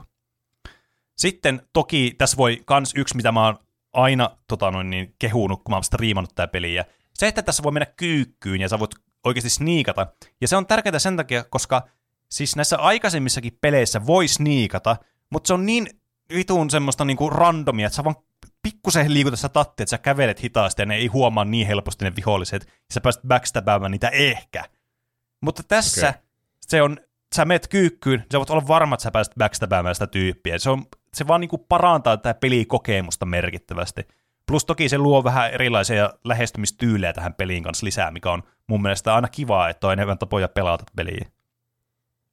Paitsi se on noloa, jos, eihän se, on, se ei ole niinku varma, jos sä pääset niiden taakse stäppäämään niitä, niin se ei ole yhtään varma, että se kuolee No se on siihen. totta, kyllä. se on vaan kiusallista, jos sä tuut joku taakse, hajaa, ja sitten sillä niinku, menee joku 10 prosenttia se enkusta, ja sitten se kääntyy sille, vittu sä nyt mua moraalla kylkiluun. I'll fuck you up, Tää bitch. Vittu.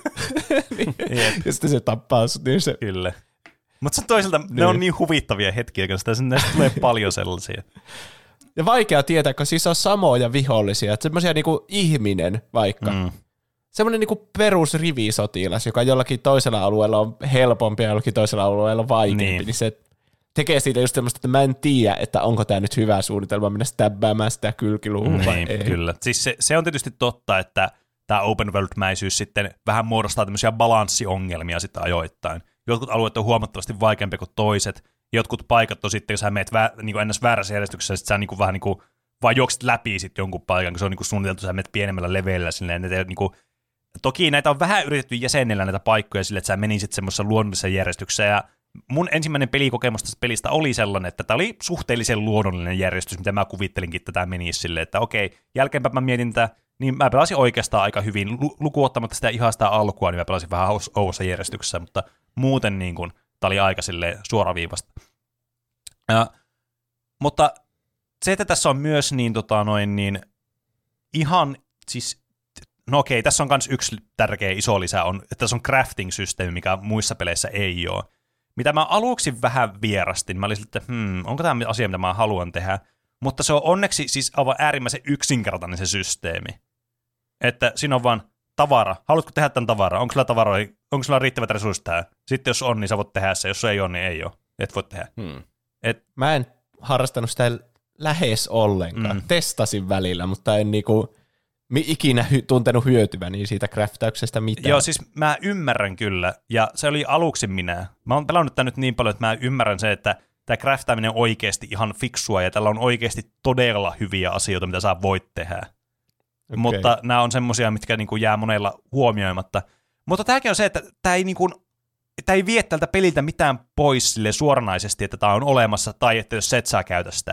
Että se on vaan vähän niin kuin eri tapaa lähestyä tämä peli, jos sä käytät niitä. Esimerkiksi jos sä käytät paljon niin kuin jousipyssyjä, niin tämä craftaaminen on ihan niin kuin siis, thank god tämä on olemassa, kun sä voit tehdä niitä nuolia lisää niin kuin lennosta ja muuta tämmöistä. Niin. Ne heitettävät, niin kuin aikaisemmin pelissä oli semmoisia firebombeja, jotka siis pommeja sä heität ne. Tässä voit tehdä niitä. Että sä et tarvii muuta kuin vaan ne resep- reseptiin tarvittavat asiat ja sitten semmoisia niin kuin potteja, joita kun sä heität, niin sä takaisin sun inventoriin. Että ne vähän niin kuin, sulla on aina tietyn määrä niitä, mitä sulla voi olla niitä pommeja aina. Ja hmm. ne on kans ihan sikaa hyviä. Jotkut viholliset on heikkoja vaikka tuleelle ja ne tekee ihan saatanasti damagea tai stunnaa ne tai jotain tämmöistä. Ja no, siis siinä on tosi paljon löytää semmoista nuanssia, kun niihin menee. Mutta mä ymmärrän, että ehkä, monet pelaajat jättää ne ehkä niin. huomiotta.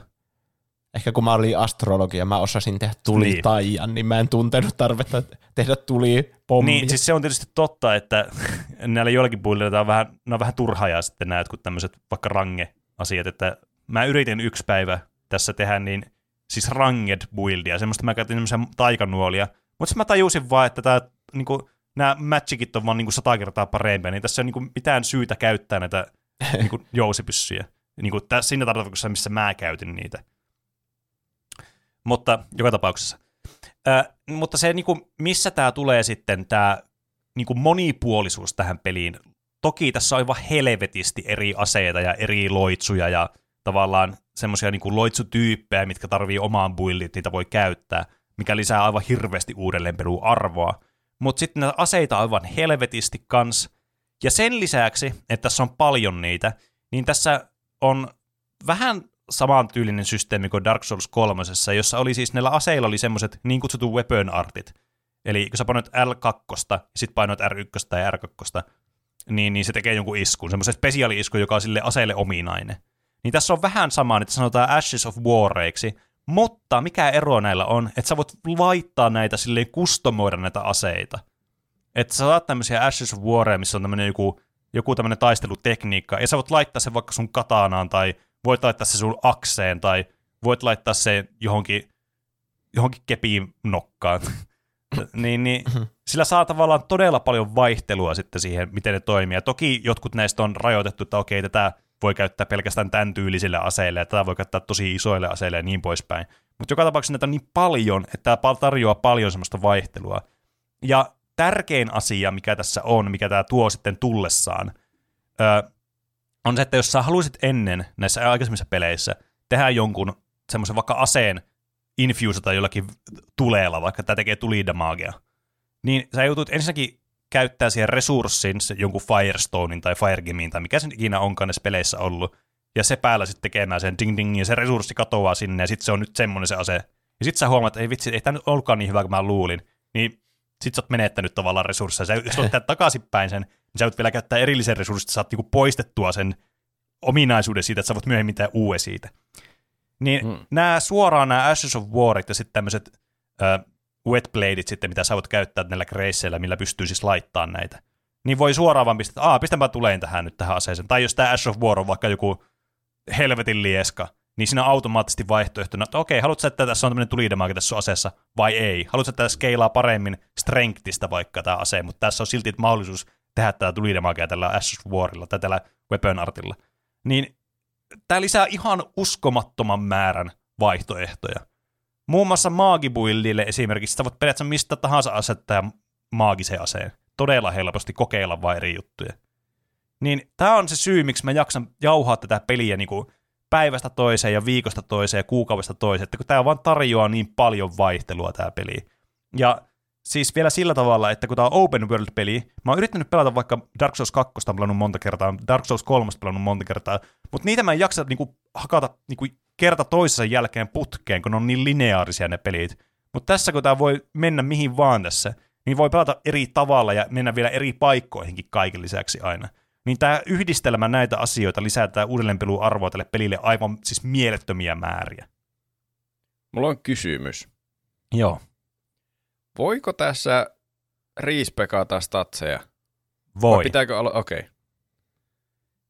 se, tässä on semmoisia, niin kun yhden bossin voittaa, niin sillä pystyy sitten sen jälkeen respekkaamaan omia statseja. Sä tarvit siihen yhden itemin, että sä voit tehdä sen, ja näitä itemeitä ei voi farmata loputtomasti. Että toisin kuin jossain Dark Souls 3, missä voit periaatteessa, periaatteessa respekata loputtomasti, niin Ah. tässä sulla on rajallinen määrä niitä, mutta toisin kuin Dark Souls 3, jossa voi respekata viisi kertaa aina playthrough-aikana, niin näitä itemeitä on kuitenkin joku 17.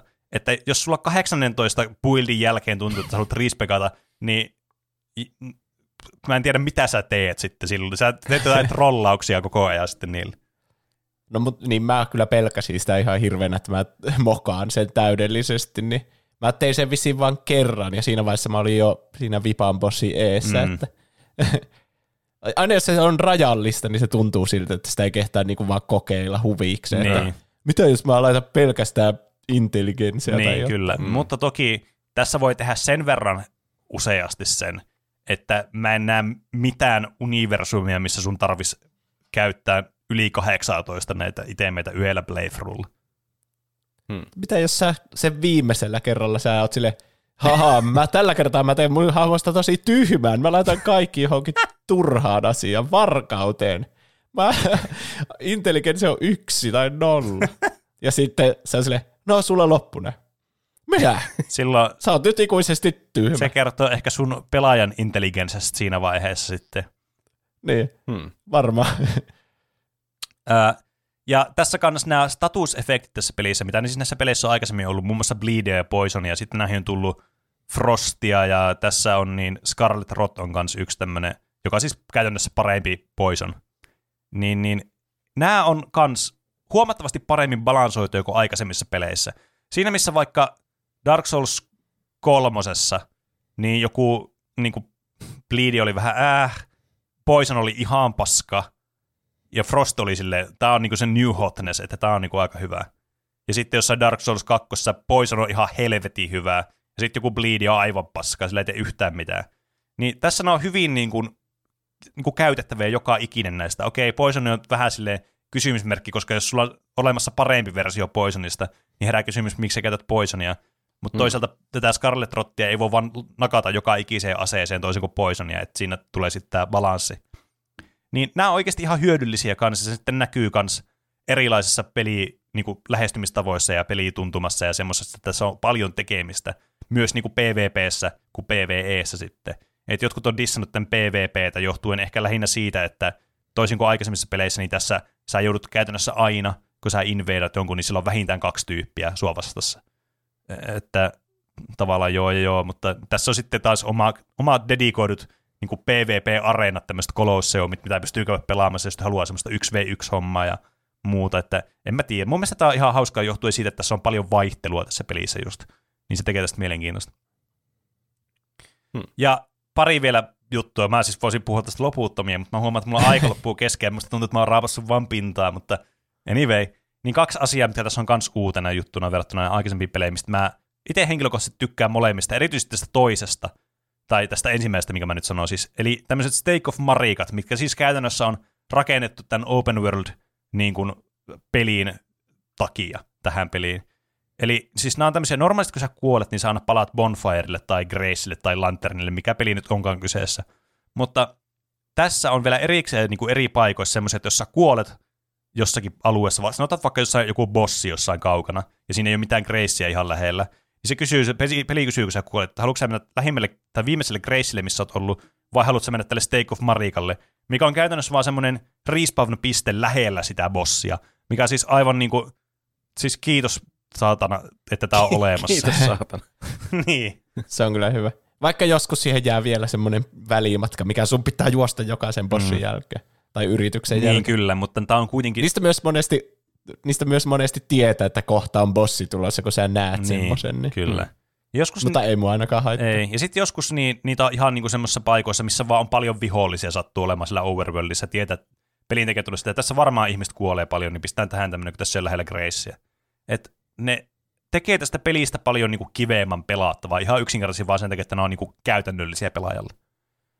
Ja sitten tässä on vielä myös erikseen tämä uusi juttu, mikä tässä oli tässä pelissä, että pystyy summonaamaan tämmöisiä spirittejä sitten. Sulla on tämmöinen Spirit Calling Belli ja sitten tämmöisiä Spirit Ashejä, millä pystyy summonaamaan siis käytännössä tämmöisiä NPC, tai tämmöisiä niinku vihollisia, mutta ne on sun puolella. Ja Aha. niitäkin pystyy sitten päivittämään, ja niin kuin siis käytännössä vaan, että niistä tulee, niillä on enemmän HP, että ne tekee enemmän vahinkoa.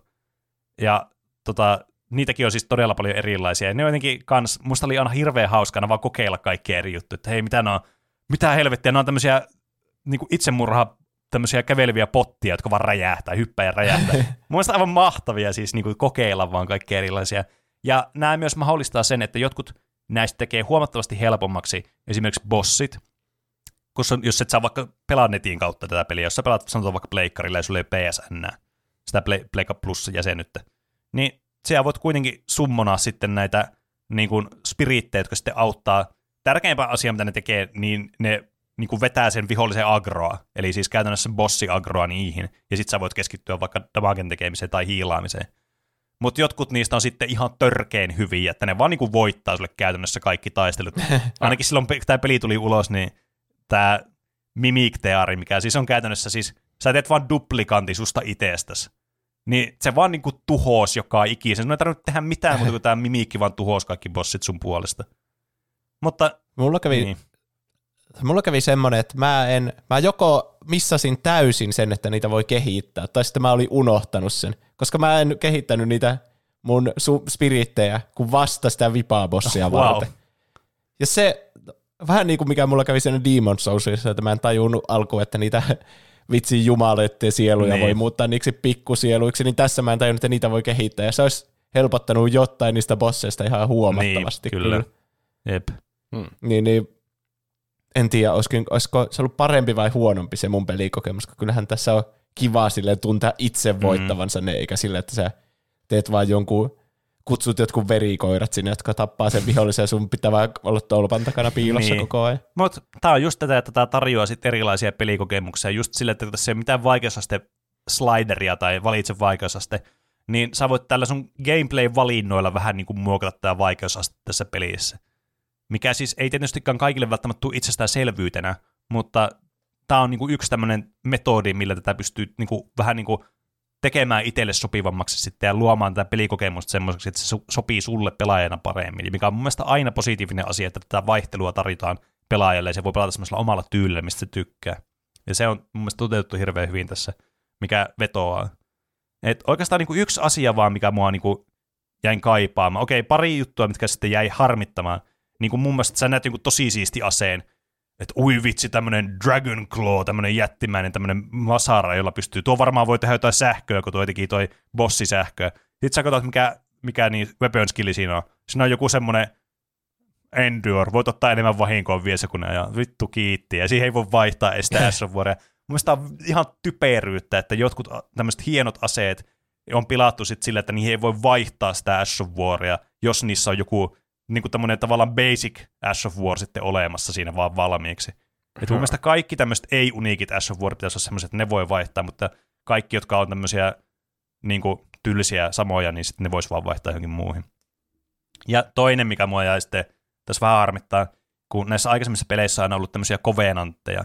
Eli siis vähän niin kuin tämmöisiä, niin kuin, miksi niitä kutsuisi? No ehkä klaani, ehkä semmoinen, no ne on vähän semmoisia vaikeasti selitettäviä, mutta siis periaatteessa tämmöisiä näissä peleissä, Soulsissa ja Bloodborneissa on ollut semmoisia, että tota noin, niin sä voit liittyä Covenanttiin, ja tässä Covenantissa on jotain juttuja. Monesti nämä on moniin peliin liittyviä, vaikka että kun oot tässä ja autat ihmisiä voittamaan bosseja, niin saat tämmöisen erityispalkinnon, ja sitten kun sä keräät niitä, niin sä voit saada jotain, niin kuin, jotain juttuja, itemeitä tai spellejä tai jotain tämmöisiä. Ja tässä ei ole mitään tommosia, ton tyylisiä. Et kaikki tavallaan multiplayer-toiminta, mitä tässä on, on tavallaan ihan vaan, sulle, niin kuin, sulle ei tarjota mitään semmoista ekstraa siitä suoranaisesti, muuta kuin mitä nyt normaalisti saa joku, että saat tämmöisen runearkin, mikä on käytännössä emberi tai niin kuin humanity jossain Dark Soulsissa.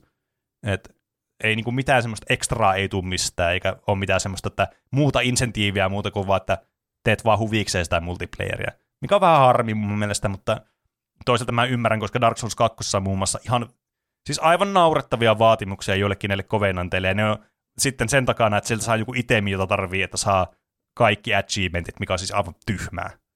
Mut niin. Tää on tämmöistä Mm. pientä nitpikkailua enää tässä vaiheessa. Ja mä huomaan, että tässä on mennyt ky- tuntia kymmenen minuuttia, niin tässä ehkä tässä vaiheessa parempi alkaa räppäämään tää pakettia kasaan. Saanko mä kysyä yhden kysymyksen vielä? Saat. Mikä se on se Elden Ring? Onko siellä joku rengas? Onko siellä sormus? Mikä se on se ring? Se Elden Ring on semmoinen riimu, josta on syntynyt kaikki tämmöinen niin voiman lähde näille demijumalille, josta näystä taistelu aikaisemmin, joka on tuhoutunut. Josta tää on niinku, tässä on hyvin monimutkainen tämä tarina, vaikka Okei. tämä ei ole niin monimutkainen kuin jossain Dark Soulsissa. Ei ole mitään sormusta, Ei ole, ei ole mitään yhtä sormusta sille, että haa, sinun täytyy pistää Elden Ring sormeen. vaan ring. Mä Niin. Tiedän vähemmän kuin ennen kuin mä kysyin. Siis Elden Ring on vähän niin kuin Kingdom Hearts. Niin. Niin, kuulostaa. Se on vaan sen nimi. Älä välitä, mikä se on Se on fyysisesti. Niin. käsite. Kyllä. Niin. Tuntuuko sinusta, että elämässäsi ei ole tarpeeksi sisältöä? Koetko junnaavasi samoissa rutiineissa päivästä toiseen? Tai ehkä oletkin vakuuttunut, että olet kokenut elämäsi jo kokonaisuudessaan ja haluaisit uusia tavoitteita saavutettavaksi.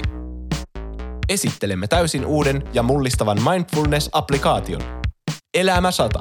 Elä elämääsi sataprosenttisesti. Elämä sadan avulla saat selkeitä tavoitteita elämääsi ja niiden suorittamista on helppo seurata Elämä 100 applikaation avulla. Ulos mukavuusalueelta. Aloita uusi harrastus. 10 pistettä.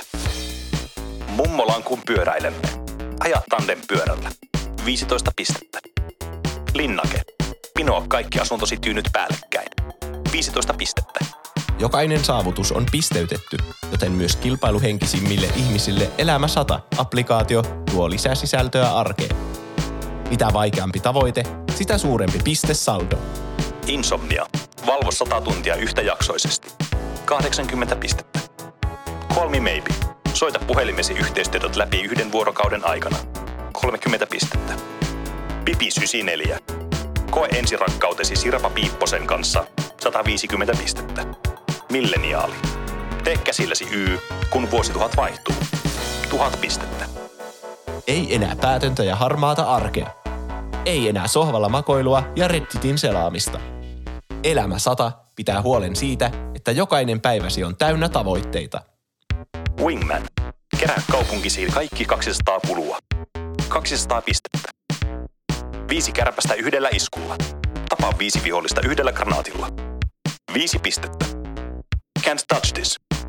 Älä ota vahinkoa koko lapsuuden aikana. 20 pistettä. Sosiaalinen perhonen. Saa uusi kaveri aikuisiässä. 2000 pistettä. Jos onnistut suorittamaan kaikki tehtävät, voit olla Eläjä 100. Suorita kaikki elämä 100 saavutukset. 100 pistettä. Lataa Elämä 100 nyt lähimmästä App Storestasi. Ja tervetuloa takaisin. Siinä oli maisteinen Pene pelaa pelejä podcastin Elden Ring-aiheisesta podcastissa, jossa puhutaan pelkästään Elden Ringistä 500 jaksoa. Eli jo to- toisin sanoen Pene pelaa peliä. No Se on niin, niinku totta. Niin, kyllä. Näin on. Mutta nyt mennään aiheeseen, missä me pelataan pelejä, tai siis missä me ollaan pelattu pelejä niin paljon, että niistä ei enää löydy mitään pelattavaa. Ainakin silleen nimellisesti, mutta voihan niistä nyt löytyä aina uudelleen peluarvoa. Niin. Peli, jota me ollaan läpäisty sataprosenttisesti, ja miksi Kyllä. me olemme silleen mennyt tekemään. Miten se nyt tolle on käynyt? Miten se nyt tolleen? Kun mä ehdottaisin siis kertoin tekeväni tämmöisen aiheen, niin Roope reaktio oli, että voi ei, pitäisikö minun pelata Slate Spire sataprosenttisesti. Ja Mun sit- reaktio tarkalleen ottaen oli, että voi ei, pitääkö mun äkkiä pelata joku peli, mikä tahansa peli sataprosenttisesti. Eli etkö sä ole pelannut mitään peliä sataprosenttisesti? No sitä mä rupesin miettimään, että onko mä pelannut. Tässä tulee taas tietenkin tämä esille, että mä en muista elämästäni mitään. Ja siihen sisältyy kaikki pelit, mitä mä oon pelannut. Että sitten jos mainitaan joku yksittäinen peli ja mä huomaan, että hei, tuon mä oon pelannut, niin sitten mä muistan. Mutta jos mä alan muistelemaan elämäni takaperin, niin mä muistan ehkä kolme peliä, mitä mä oon pelannut. Hmm. Mutta kyllä mä keksin ainakin yhden pelin, minkä mä oon varmasti pelannut sataprosenttisesti. No, Niin. Ja sataprosenttisesti pelaaminenkin vähän niin kuin se konsepti riippuu pelistä. Esimerkiksi sä oot pelannut ton niin Half-Lifein striimissä. Sitä mä muuten mietin itse asiassa, että lasketaanko se sataprosenttisesti. Koska No. eihän, onko siellä mitään achievementteja edes olemassa, muuta Niin. kuin että vedä peli läpi. Kyllä. Ja achievementit on kuitenkin vielä mun mielestä ainakin henkilökohtaisesti eri asia kuin sataprosenttisesti vetää peli läpi.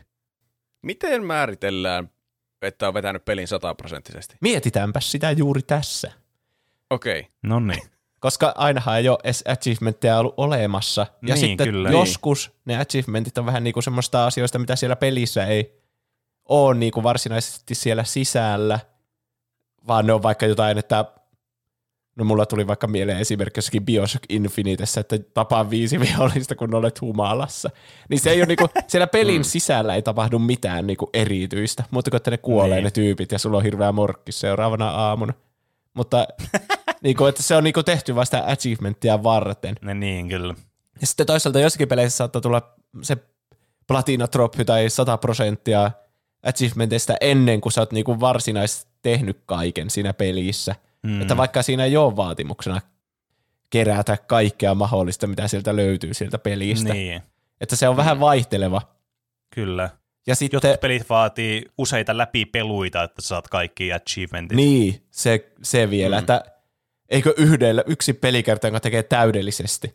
Vaikka taas Niin. tulee meille Kingdom Hearts 1, jossa niin, siis onhan mä nyt pelannut sen niinku sataprosenttisesti varmasti, kun mä oon tehnyt aina niin. sen Niin. Ultima Weaponin ja ne kaikki Trinitit kerännyt sieltä ja aarearkut ja muut.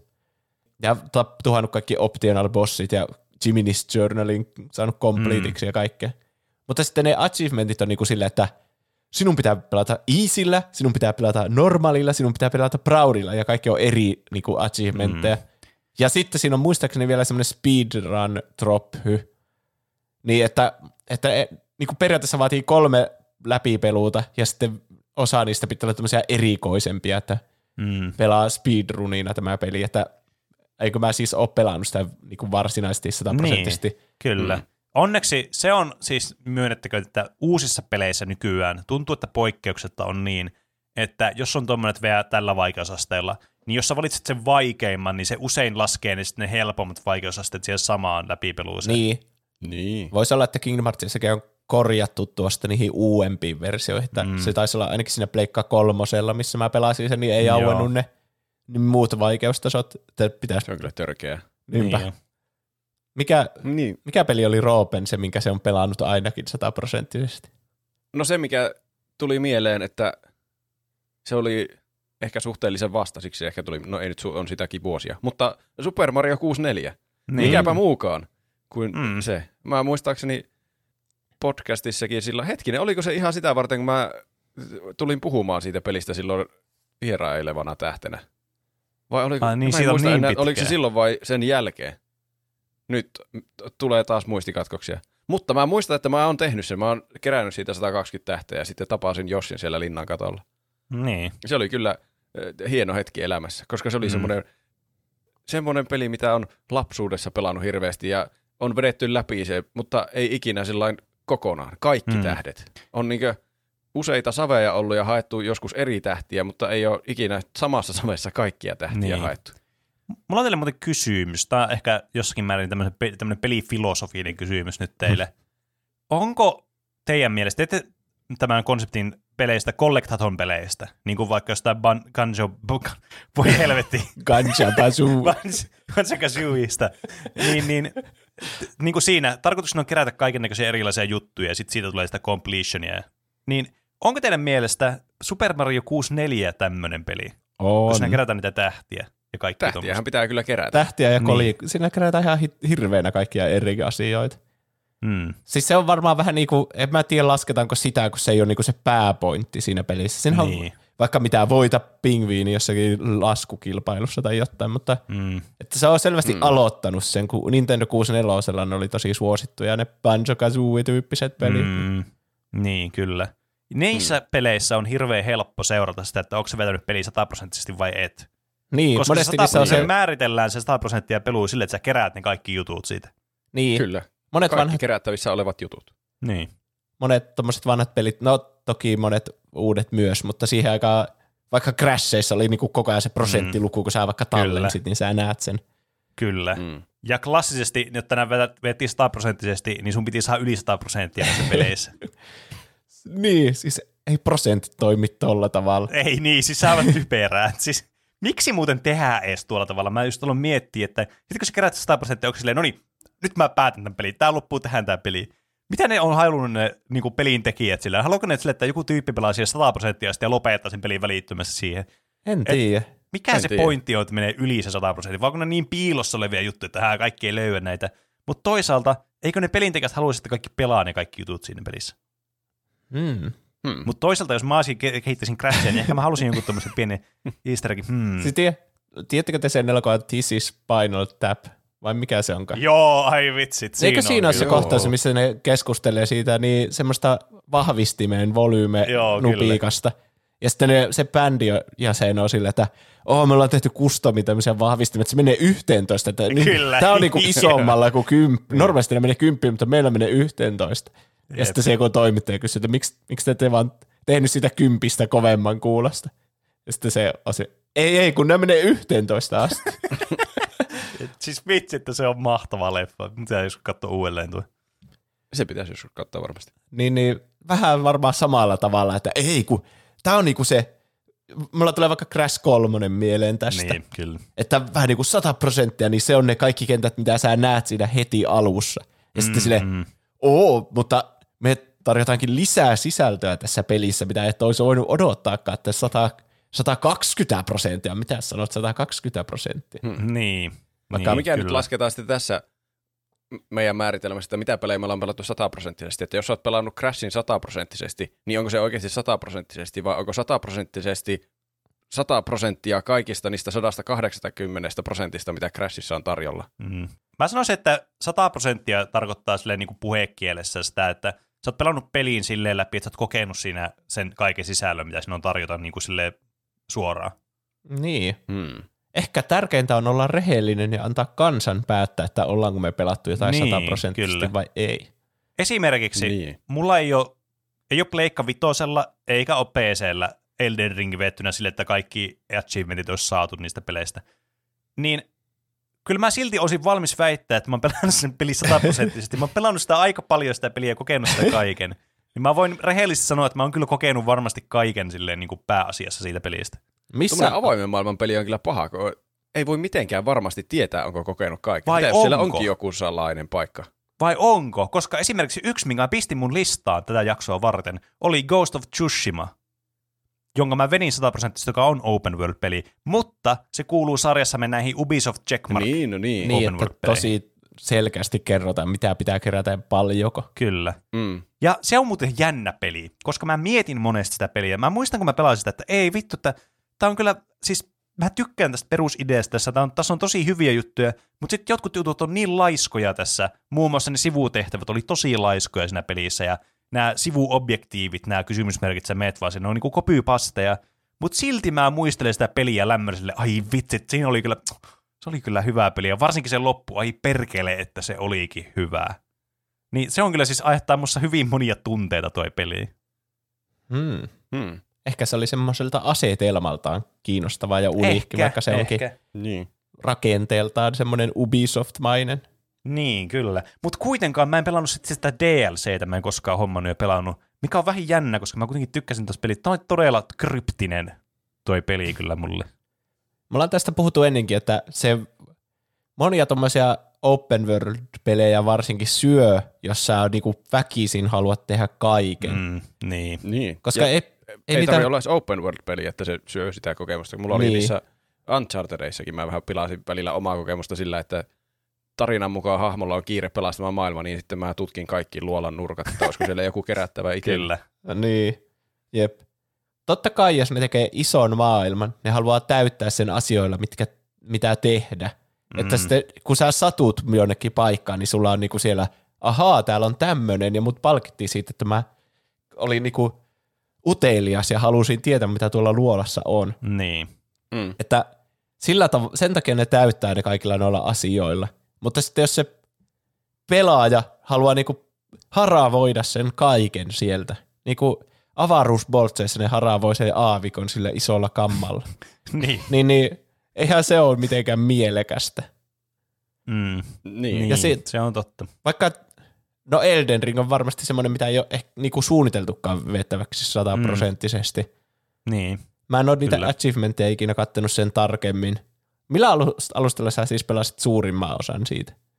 Vai onko sä niin paljon vaihellut, että se jakautuu kaikille? Öö, itse asiassa se oli vain ihan vastikää, okei vastikää, 50 tuntia sitten mä menin niin PC-llä yli niin kuin Pleikka Vitosesta. Okei. Et mä pelasin, mä oon aika 50-50 pelannut Pleikka Vitosesta, mä oon 250 tuntia. Ja tällä on 300 tuntia. Ja kummassakaan ei ole kuitenkaan niinku kaikkia achievementteja. Ei. Mutta toisaalta se on just toi, niinku, mikä, mistä mä tykkään tuossa pelissä ja niinku peleissä ylipäätänsä. Niin mulle se, että mä pelaan pelin läpi, mä aina tietysti painotan sitä ensimmäistä pelikertaa, että mä aina pelaan sen ihan niinku legitisti läpi, silleen, että mä voin sanoa, että mä pelaan pelin läpi. Mutta se ei ole, jos mä pelaan uudestaan sitä peliä, niin se ei ole mulle enää ensisijasta päästä niinku ihan lopputeksteihin asti. Se on niinku toissijasta siinä koska se on se itse se kokemus, mitä mä haluan kokeilla, niin kuin uudestaan kokea tätä erilaisin näkökulmin, on se tärkeämpi osuus sitten siinä, kun saadaan se lopputeksti tulemaan. Niin. Mikä kans vähän vaikeuttaa tätä arviointia sit siitä, että mikä on niin sataprosenttisesti pelattu, koska aika harvoin pelin pelaa eka kerralla sataprosenttisesti, ellei se ole semmoinen checkmark-peli. Niin. Hmm. Mä nyt rupesin miettimään, että pelasinkohan mä Kingdom Hearts 1 niin tavallaan sataprosenttisesti, vaikka se oli mun ensimmäinen pelikerta siitä. Koska no mä, saikko nää sen pitkän tuossa- miekan? ei, en, muuten, en muuten muista saanko mä pitkää miekkaa, mutta niitä kaikkia arkkuja me keräiltiin siinä ihan hirveitä määriä. Tai että mm. Siinä kun on lista niistä arkuista, että mitä kaikkea missäkin maailmassa, niin sitten jäi vaivaamaan hirveästi, että no tuolla on pari tuommoista, mitä ei ole löytynyt, niin sitten piti alkaa etsimään niitä. Niin. Mutta ei, en mä sitä miekkaa tainnut kerätä. Mm. Joo, Siis siis mä mä- en ole kyllä varmasti pelannut sataprosenttisesti. niin Kingdom Heartsissa niin oikeastaan kaikissa peleissä on tuo synthesis osuus siinä vähän niin kuin loppupelistä, että sä oot tehnyt jo melkein Mm. kaiken, niin sitten sun pitää tosi paljon tappaa samoja vihollisia uudestaan, Niin että on.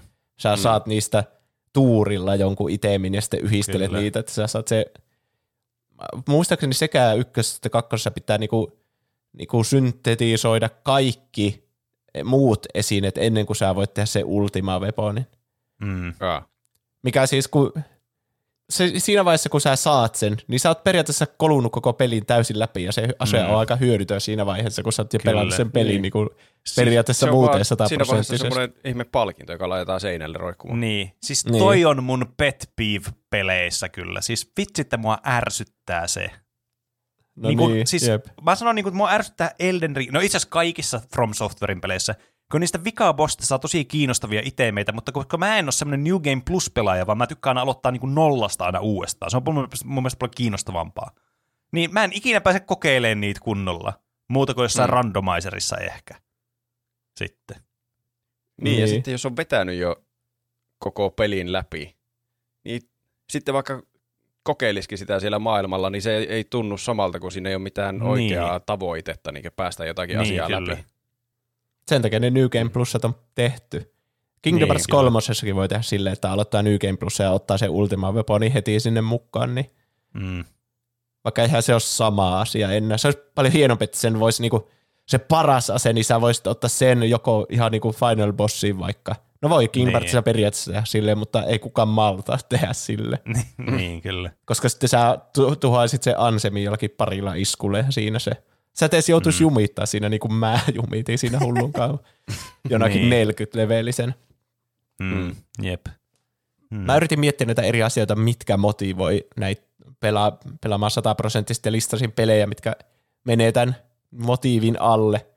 Minkä, minkä sä sanoisit, Roope, sulle, jos pitää yksi motiivi sanoa, minkä takia sä pelasit Super Mario 64 sataprosenttisesti, niin miten sä sen kuvailisit? Öö, varmaan, koska se on tärkeä peli minun henkilökohtaisessa elämässä, niin se oli semmoinen, että mä halusin sen pelin vetää sataprosenttisesti, Mm. mm. että mä voin sitten olla iloisesti sitä mieltä, että mä oon nyt kokenut kaiken tästä pelistä, mikä on minulle tärkeää jollain tavalla. Mm, mm. Joo, Ihan hyvä pointti kyllä, että kyllä. vähän niin kuin semmoisena kunnianosoituksena sille koko pelille, että Niin, se on antanut sulle paljon, niin nyt sä annat sille paljon. Mm. kyllä.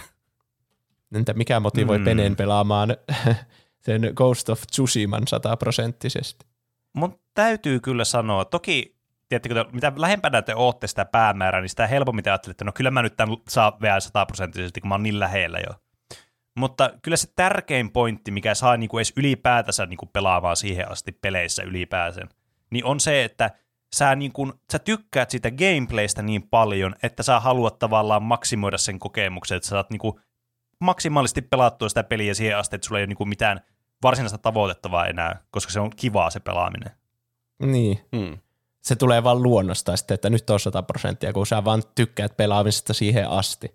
Niin, kyllä.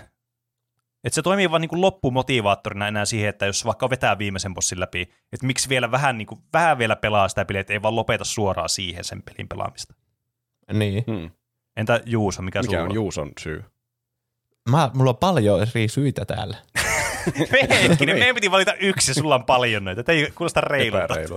Te voitte kertoa, että tunnistatteko te näitä, tai jos tulee mieleen uusia pelejä ja syitä, Aivan. niin kertokaa Okei. toki.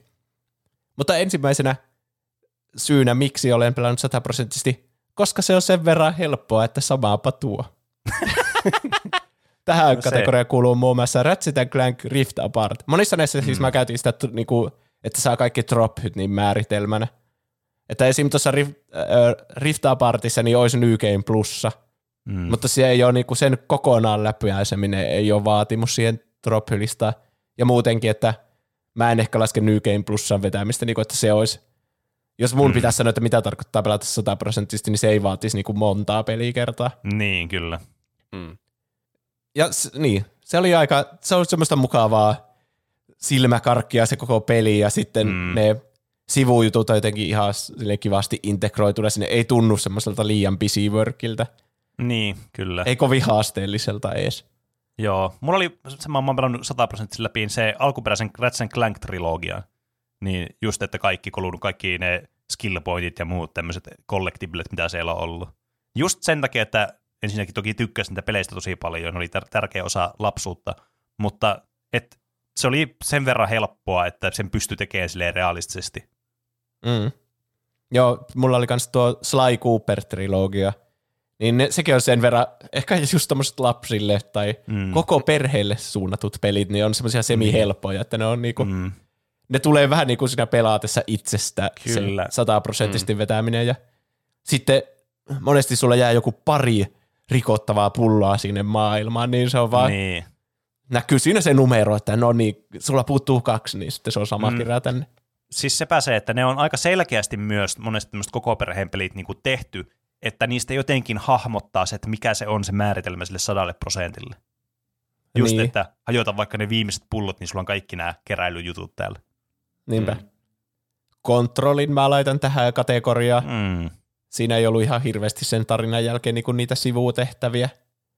Vaikka en ole mone, molempia, tai kaikkia DLCitä en ole tästä pelannut sataprosenttisesti. Sitä Alan Wakea, siihen mä en ole koskenut vielä ollenkaan. Ah, joo. Final Fantasy 15, siinäkin, mitähän kaikkia sivujuttuja siinä oli vielä läpääsyn jälkeen. Siinä piti jotain kehittää leiriytyminen, leirin pystytys 100 prosenttiin tai max-levelisesti Niin, kalastaminen. Kokkaa nämä kaikki ruuat. Kokkaa kaikki mahdolliset ruuat. Ja Kyllä. siinä oli ainakin yksi bossi, joka nimi oli joku Adamantoise. Se oli semmoinen niinku jäätävä jättikilpikonna, joka oli joku vuori, joka muuttui kilpikonnaksi. Niin silloin se on ihan vaaraton, mutta sillä oli niin vituusti HP, että siinä meni joku neljä tuntia varmaan tappaa se. Se oli niinku semmoinen raidibossi, mutta yksin. Siis vitsi, hauskaa. ei voi muuta, muuta sanoa, kun hattuun nostaa noille Final Fantasy pelisarjan Secret Bossille, missä menee joku 10 tuntia pelata läpi, vaan se, että hakkaa sen kuolleeksi. Niinpä. Ah, ah, niin, Square Enix on aina sille niinku, "Äh, meillä on tämmönen, mit, mistä me, mitä me tehdään tälle niinku secret bossille, että sanoppa joku idea, että miten tästä tehdään vaikea. Haha, laita sille 20 eri enkkumittaria peräkkäin, niin kyllä se siinä. Niin, Mm. mm. kyllä. Final Fantasy 16 odotellessa. niin. Gravity Rush, en tiedä, tiedättekö te tätä peliä. Sekin on vähän Kyllä semmoinen tiedän perheystävällinen. Ja tosi paljon se, ne sataprosenttisesti vetäminen vaatii just kaikkien asioiden keräämistä vaan sieltä kaupungista. Life is Strange. se on semmoinen, missä Gravity Rushissa siinä pelataan semmoisella naisella, joka saa supervoimia, että se osaa hallita jotenkin painovoimaa ja sitten se voi mennä kävelemään jonnekin kattoon tai seinään tai sitten ylipäätään Mm. mm. vaan leijua menemään siellä. Ei oo mä nähnyt ton kannen jossain. Miksi mä oon nähnyt ton kannen jos? Onpa jännittävää. Ehkä jossakin Prismassa. Ehkä. Life is Strange, mun mielestä se sataprosenttisuus tuli melkein vaan sinne pelatessa normaalisti tehdessä niitä valintoja. Ja sitten mm. pari oli jotain, ota kuvaa, Polaroid-kuva jostakin kaverista tai jostakin kukasta mm. tai jotain niin semmoisia pikku sivuhommia, niin se tuli mm. siinä. Ja sitten samoin kuin Slide, niin nehän on näitä Sucker Punchin pelejä. Niin mm. sitten Infamous-pelit. Ehkä ne on hyviä just tämmöisissä, mm. no, ylipäätään niin kuin Sonyin omat pelit on tosi hyviä tämmöisessä, että miten niihin tehdään se drop helposti ymmärrettäväksi ja kerättäväksi. Ja tietenkin kun mm. Infamousit ja Ghost of Tsushima molemmat tämmöisiä niin tämmöisiä avoimen maailman pelejä, niin niissä on jotenkin semmoinen selkeä, että niin. keräät sieltä avoimesta maailmasta ja teet nämä asiat. Infamousissa piti mm. kyllä pelata kahdesti se läpi, että pelaa niinku hyviksenä ja pahiksena, mutta Aa, niin joo. ne pelikerrat on niin erilaisia, että mm. sivujuonteena Infamous-peleistä, että se on ihan pöljää, että niissä tehdään valintoja, että, että teetkö sä hyvän valinnan vai pahan valinnan, koska ei mitään järkeä tehdä semmoista playthroughta, missä tekee välillä hyviä valintoja ja välillä huonoja. Että se on niinku pakko tehdä, päättää alussa, jotta tästä tulee hyvää playthrough ja tästä paha. Ai. Niin, niin se olisi vaan sama, että siinä olisi niinku kaksi eri semmoista tapaa pelata se peli ja niitä valintoja ei tarvitsisi tehdä ollenkaan. Niin. Hmm. Mutta toinen syy, miksi pelata sataprosenttisesti joku peli, on, että se tuntuu niin merkittävältä osalta sitä peliä, että tuntuisi oudolta vaan jättää se siihen, että näki lopputekstit. Mm, niin, totta. Niin. Varsinkin jotkut pelit on semmosia, että niissä niin kuin, että pääset tähän loppuun, asti, vaikka Spyro esimerkiksi, Spyro-pelit, niissä on se, että kerää kaikki nämä jutut, niin pääset tähän viimeiseen maailmaan. Niin se on ihan selkeä insentiivi sulla niin kuin pelata 100 prosenttisesti peli läpi. Niinpä, jep. To, tommonen vähän samanlainen oli Mar- Mario Odysseussa, että mä en muista nyt tarkkaan, miten se oli muotoiltu se vipaa-maailma siinä. Se niinku ekstra maailma vähän, niinku, että miten mm. sinne pääsi. Mutta se oli just semmoinen, että ethän sä nyt voi jättää peliä kesken vaan siihen, että sä voitat sen Bowserin, vaan pakkohan sun oli Niin. jatkaa sen jälkeen. Mutta mä lasken tähän vaikka Death Strandingin. Siinä sä rakennat sitä sun omaa kuljetusverkostoa sinne Yhdysvaltoihin. Ja siis periaatteessa sen tarinan voi päästä läpi sille, että se on vähän niin kuin vaiheessa. Sulla on vielä se verkko siinä, että kaikki ei ole, kaikki kaupungit ei ole sataprosenttisesti ja kaikki reitit siellä ja niin kuin valmiita. Ja se tuntuu mun mielestä ihan pöljältä, että nyt mä lopettaisin. Että täällä on niinku, tuo vanhus tuolla tarvii lääkkeitä ja se kukka ei saa sitä toimitusta läpi. Niin sitä peliä voi vaan lopettaa siihen, että se, Mm. Se tarina on vaan niinku yksi semmoinen questi siinä pelissä ja se peli on oikeasti se päämäärä on se niinku Yhdysvaltojen yhdistäminen niillä sun omilla Niin. teillä ja muilla kulkureiteillä sinne. Mm, niin, totta. Nier Automata. Tämä mm. nyt olisi Mm. aivan pöljää lopettaa lopputeksteihin. Ja siis semmoinen niinku, tämä ei ole edes spoileri, mutta ei kannata, jos joku pelaa tätä peliä, niin älä lopeta siihen, että säädät lopputekstit yhdesti, koska se, ne pitää nähdä joku viisi kertaa ennen kuin sä oot niinku edes tarinan päässyt läpi siinä. Niin, kyllä. Mm. Siis joskin se toinen playthrough on ehkä semmoinen tuskasin näistä. Johtuu, Niin. että se muuttuu tosi paljon se peliin mekaniikka, ja se voi olla joillekin vähän semmoinen, että äh, tää on vähän mälsää. No joo, totta.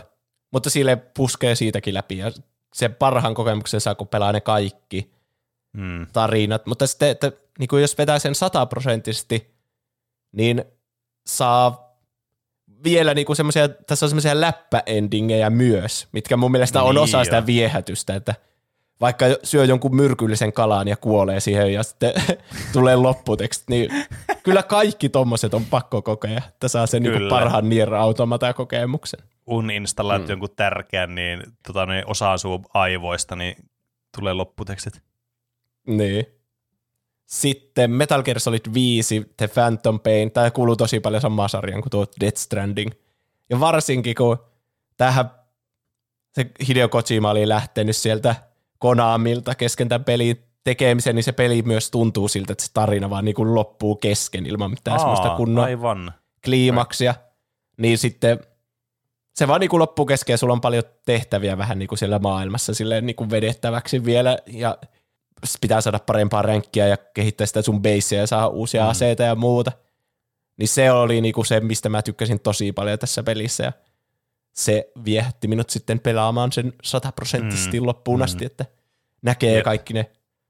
Niin kuin peli alussa sä kiinnität ilmapalloja vihollisiin ja sitten lennätät mm. ne taivaalle sinne sun tukikohtaan, jossa ne voi sitten liittyä sun Kyllä. puolulaisiksi. Mutta sehän on aivan tehotonta, että paljon kivempi, sitten kun sä oot kehittänyt tarpeeksi sitä sun tukikohtaa ja sun työkaluja, niin tehdään semmoinen musta aukko siihen vihollisen alle, josta se imeytyy suoraan sinne. Niin. Vai siis, mitä?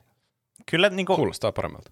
kyllä, ja sitten varsinkin tuommoissa niin sandbox-pelissä, mitä sekin vahvasti on kuitenkin, niin siinä on jotenkin se jatkopeluarvo on kuitenkin olemassa tosi vahvasti siinä, että sä niin kuin kokeilet noita kaikkia juttuja, koska se on vaan niin hauskaa kokeilla kaikkia eri juttuja ja tehdä niitä tehtäviä.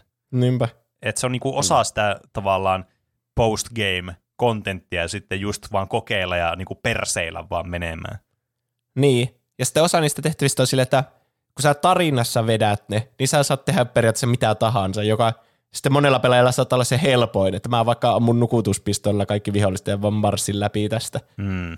Mutta sitten siinä, kun yrittää vetää sataprosenttisesti, niin siinä on semmoisia erilaisia tapoja, mitä ei välttämättä aavistaisi. Mä en nyt muista hirveän tarkkoja esimerkkejä, mutta jotain, että sä vaikka varastat heti alussa jonkun panssarivaunun siltä ja sitten vaan ajat sillä tai Niin. niin kun teet jonkun luovan ratkaisun, jolla sä voitat sen tehtävän, niin se vähän niin kuin neuvoo sua semmosiin päin, Kyllä.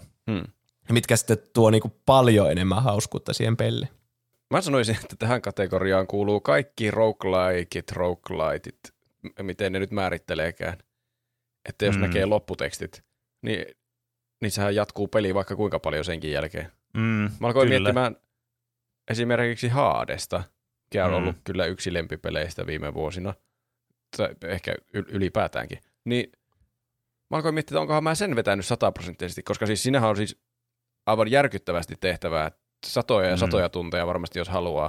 Mutta Niin. että mä oon kuitenkin ne kaikki tarinat saanut jonkinlaiseen resoluutioon, Mm. mm. niin sitten se on vähän mitenkä määrittelee tuon 100 prosenttia. Niin. Mutta siinä ainakin saa aika monesti katsoa ne lopputekstit, että tuota, tai no, lopputekstithän tulee, no ehkä mä en hirveänä mene tarkemmin siihen, missä vaiheessa ne tulee, mutta Mm. mm. että senkin jälkeen se vielä jatkuu selvästi se peli. Joo, siis kyllä, mä, mä tiedän mitä sä ajat takaa tolla. Mm. Ja toi on just paha toi kysymys, niin kuin mikä on rogueliken 100 prosenttia veto tavallaan. Että missä se piilee se tämä maaginen 100 prosenttia sitten. Et esimerkiksi vaikka joissakin peleissä, niin kuin vaikka Slate Spireissa, mä sanoisin, että se on aika selkeää. Koska sulla on rajallinen määrä, sulle, sä tiedät, että okei, level 20, Ascension level 20 on se niin kuin maksimit, kuinka monta kertaa mun pitää päästä tällä niin kuin isoimmalla Ascensionilla läpi tämä peli, että mä niin kuin saan tällä hahmolla veettyä tämän Mm. finaaliin. Ja sitten jos sä saat kaikilla veettyä sen, niin se on aika selkeä, että sä oot niinku saavuttanut nyt sen maksimaalisen levelin näillä kaikilla.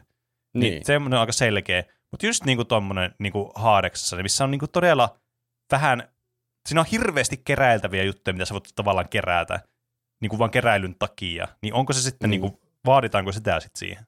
Ja sitten kun siellä Haadeksen talossa sä pystyt käyttämään niitä resursseja niin ihan siis järjettömiä määriä semmoisiin asioihin, mihin niin normaali ihmisellä ei ole ikinä varaa, jos et sitten pelaa, käytä koko elämää siihen peliin. Niin että miten 100 prosenttia määrittelee.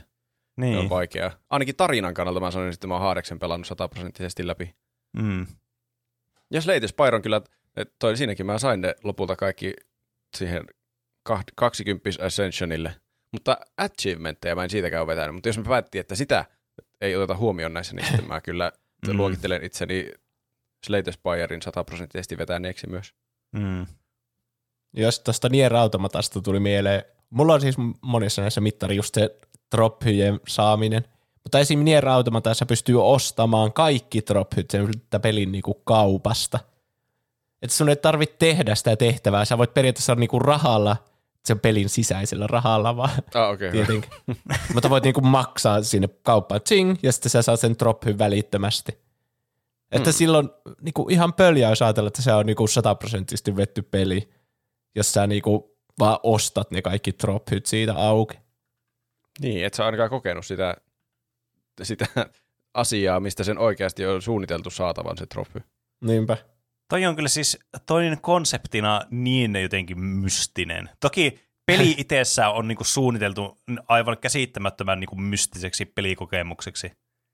Että se ei silleen niin kuin yllätä, mutta jotenkin niin kuin, toi on vaan niin kuin ajatuksen tasolla jotenkin niin outoa. Niin. Voi ostaa mm. trophyn. Se just kertoo siitä, että näitä trophyjä ei kannata kerätä sen takia, että haha, minä näytän olevani tosi hyvä gameri, jos mulla on nämä kaikki trophyt. Koska, mm. koska se ei loppujen lopuksi kerro mitään. Että jos Nier Automatassa ei ole mitään väliä, että teekö sä itse sen työn, niin teette vai että ostatko sä. Molemmat trophyt on samoja siellä sun niin, kyllä. PlayStation-tilillä. Niin ehkä näissä kannattaa miettiä enemmän sitä tykkäätkö sä siitä matkasta sen platinatropyn saamisesta, eikä sitä, että niin. se olisi niinku jotenkin arvokas itsessä.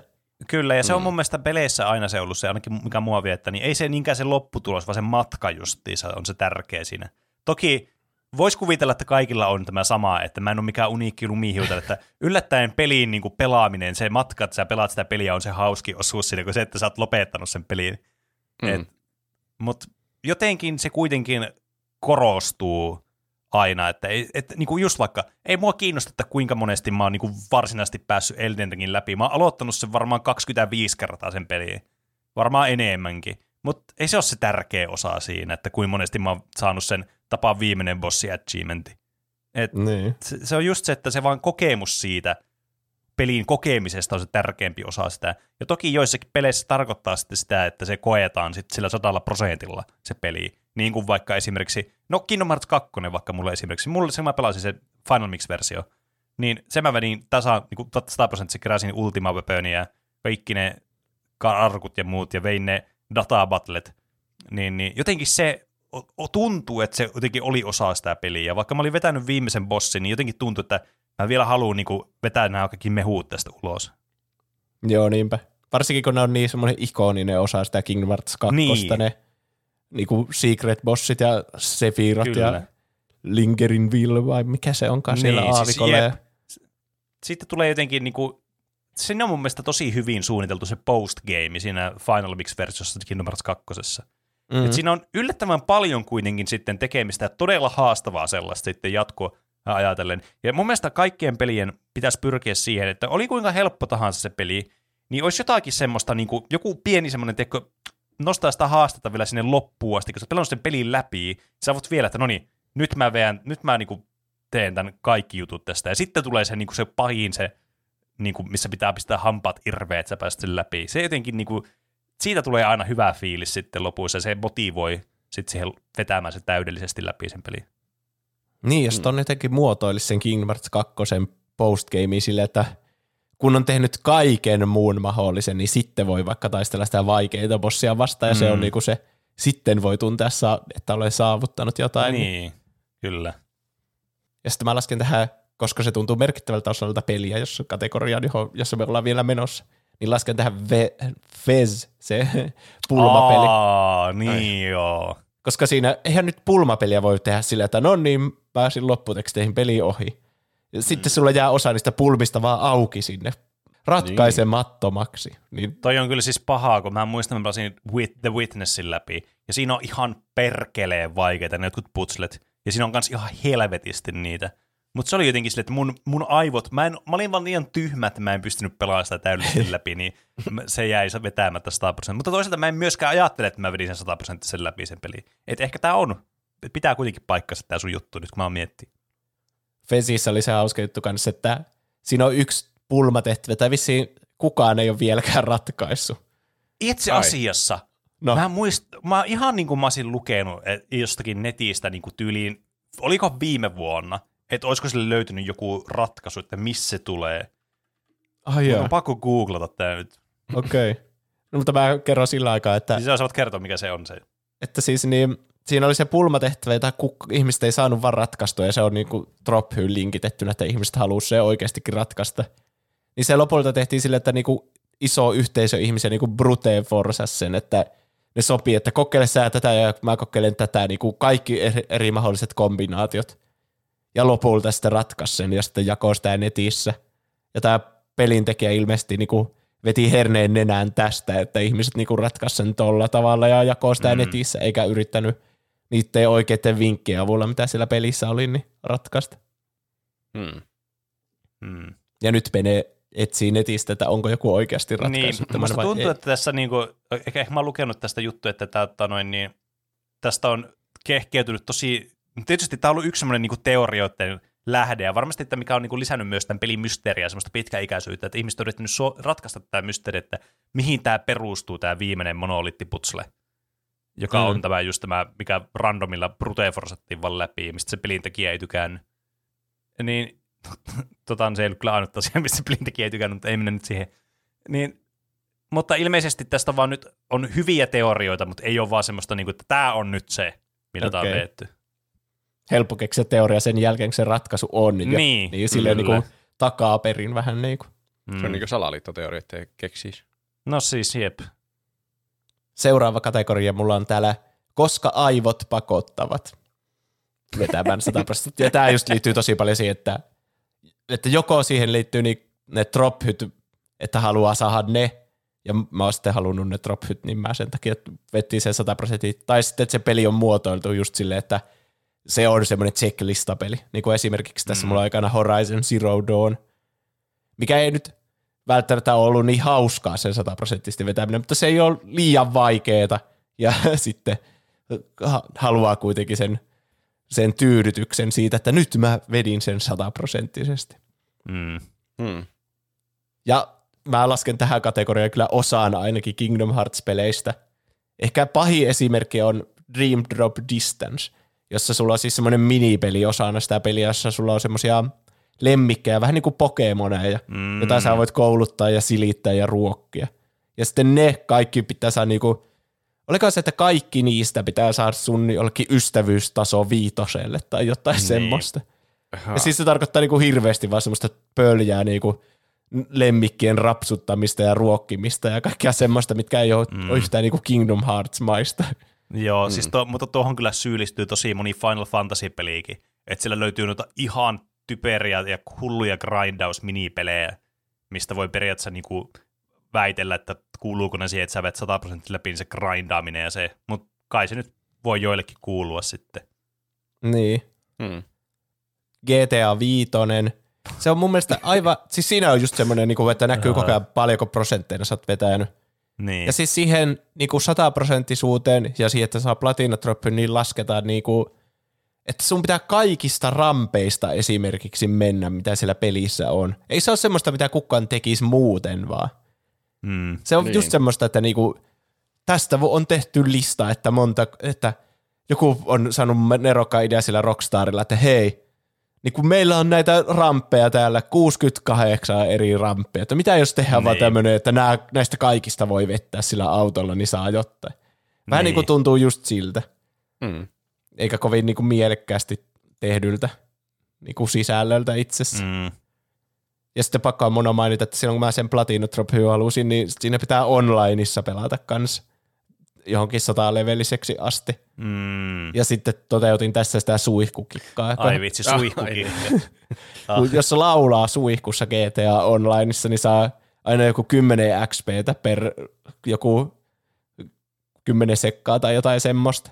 Mikä on tosi nopea ja niin kuin, tapa passiivisesti saada siinä XPtä. Niin sitten mä saatoin joskus mennä kouluun ja sitten jättää sen pelin mun hahmon suihkuun vaan siksi aikaa, kun mä olin itse koulussa ja sitten kuulokemikrofonilla soittaa musiikkia jostakin radiosta tyyli. Mm. Niin se vaan se mun hahmo vaan suihkutteli siellä niinku kahdeksan tuntia itse aivan puti puhtaaksi. Ja sitten Kyllä, kun mä siis tulin ja lähtiin, tulin kotiin, lähtiin sieltä suihkusta, niin sitten vaan XPtä tuli siellä brrr, niin kuin hirveänä niitä leveleitä. Siis mä muistan siis... hämmennyksi, niin kun me asuttiin samassa kämpässä Juusen kanssa. Mä välillä tuli vaan, Juusen lähtenyt yliopistolle ja mä lähdin, tuli heräsi aamulla ja meni syömään aamulla. Sitten sillä vaan vittu GTA pauhaa ja sillä joku tyyppi vaan suihkussa. Siinä kun on semmoinen set-uppi laitettu kuulokkeita ja sitten ne ohjaa siellä. Mä oon silleen, mitä vittua nyt on. kyllä sekopäistä touhua ilman mitään kontekstia. No kontekstin kanssakin oikeastaan aika sekopäistä touhua. Niin. Pelikokemuksen huipentuma kyllä. Tuo on mm. niinkö sama asia kuin ostelee sillä pelirahalla niitä trophyjä, mutta niinkö ostelee vaan omalla vaivalla ja sähkölaskulla niitä. Öpsistä, eikä niin. ole. Se no opiskelija sähköllä pystyy, se oli helppoa. mutta siis tuo niin, noissa Dark Soulsissa oli aivan siis aivan siis hirveitä achievementteja, just sellaisia, jotka vaatii että No, muun muassa Kingdom, äh, Kingdom Hearts, mitä helvettiä mä siitä, Dark Souls 3, mitä mä nyt viimeisimpänä Dark Soulsista on pelannut. Niin siinä oli yksi, että no hei, mä päivän nyt näitä achievementteja, että mulla on aika hyvää määrä näitä, joita mä yritän saada kaikki ne 100 prosenttia, koska jotenkin mä nyt vaan ajattelin, että miksipä ei. Että mä oon vetänyt muutamista peleistä nyt 100 prosenttia ja mä nyt olen jatkanut sillä linjalla sitten, tai niin kuin 100 prosenttia achievementeista. Ja sitten siellä on kerää kaikki sormukset.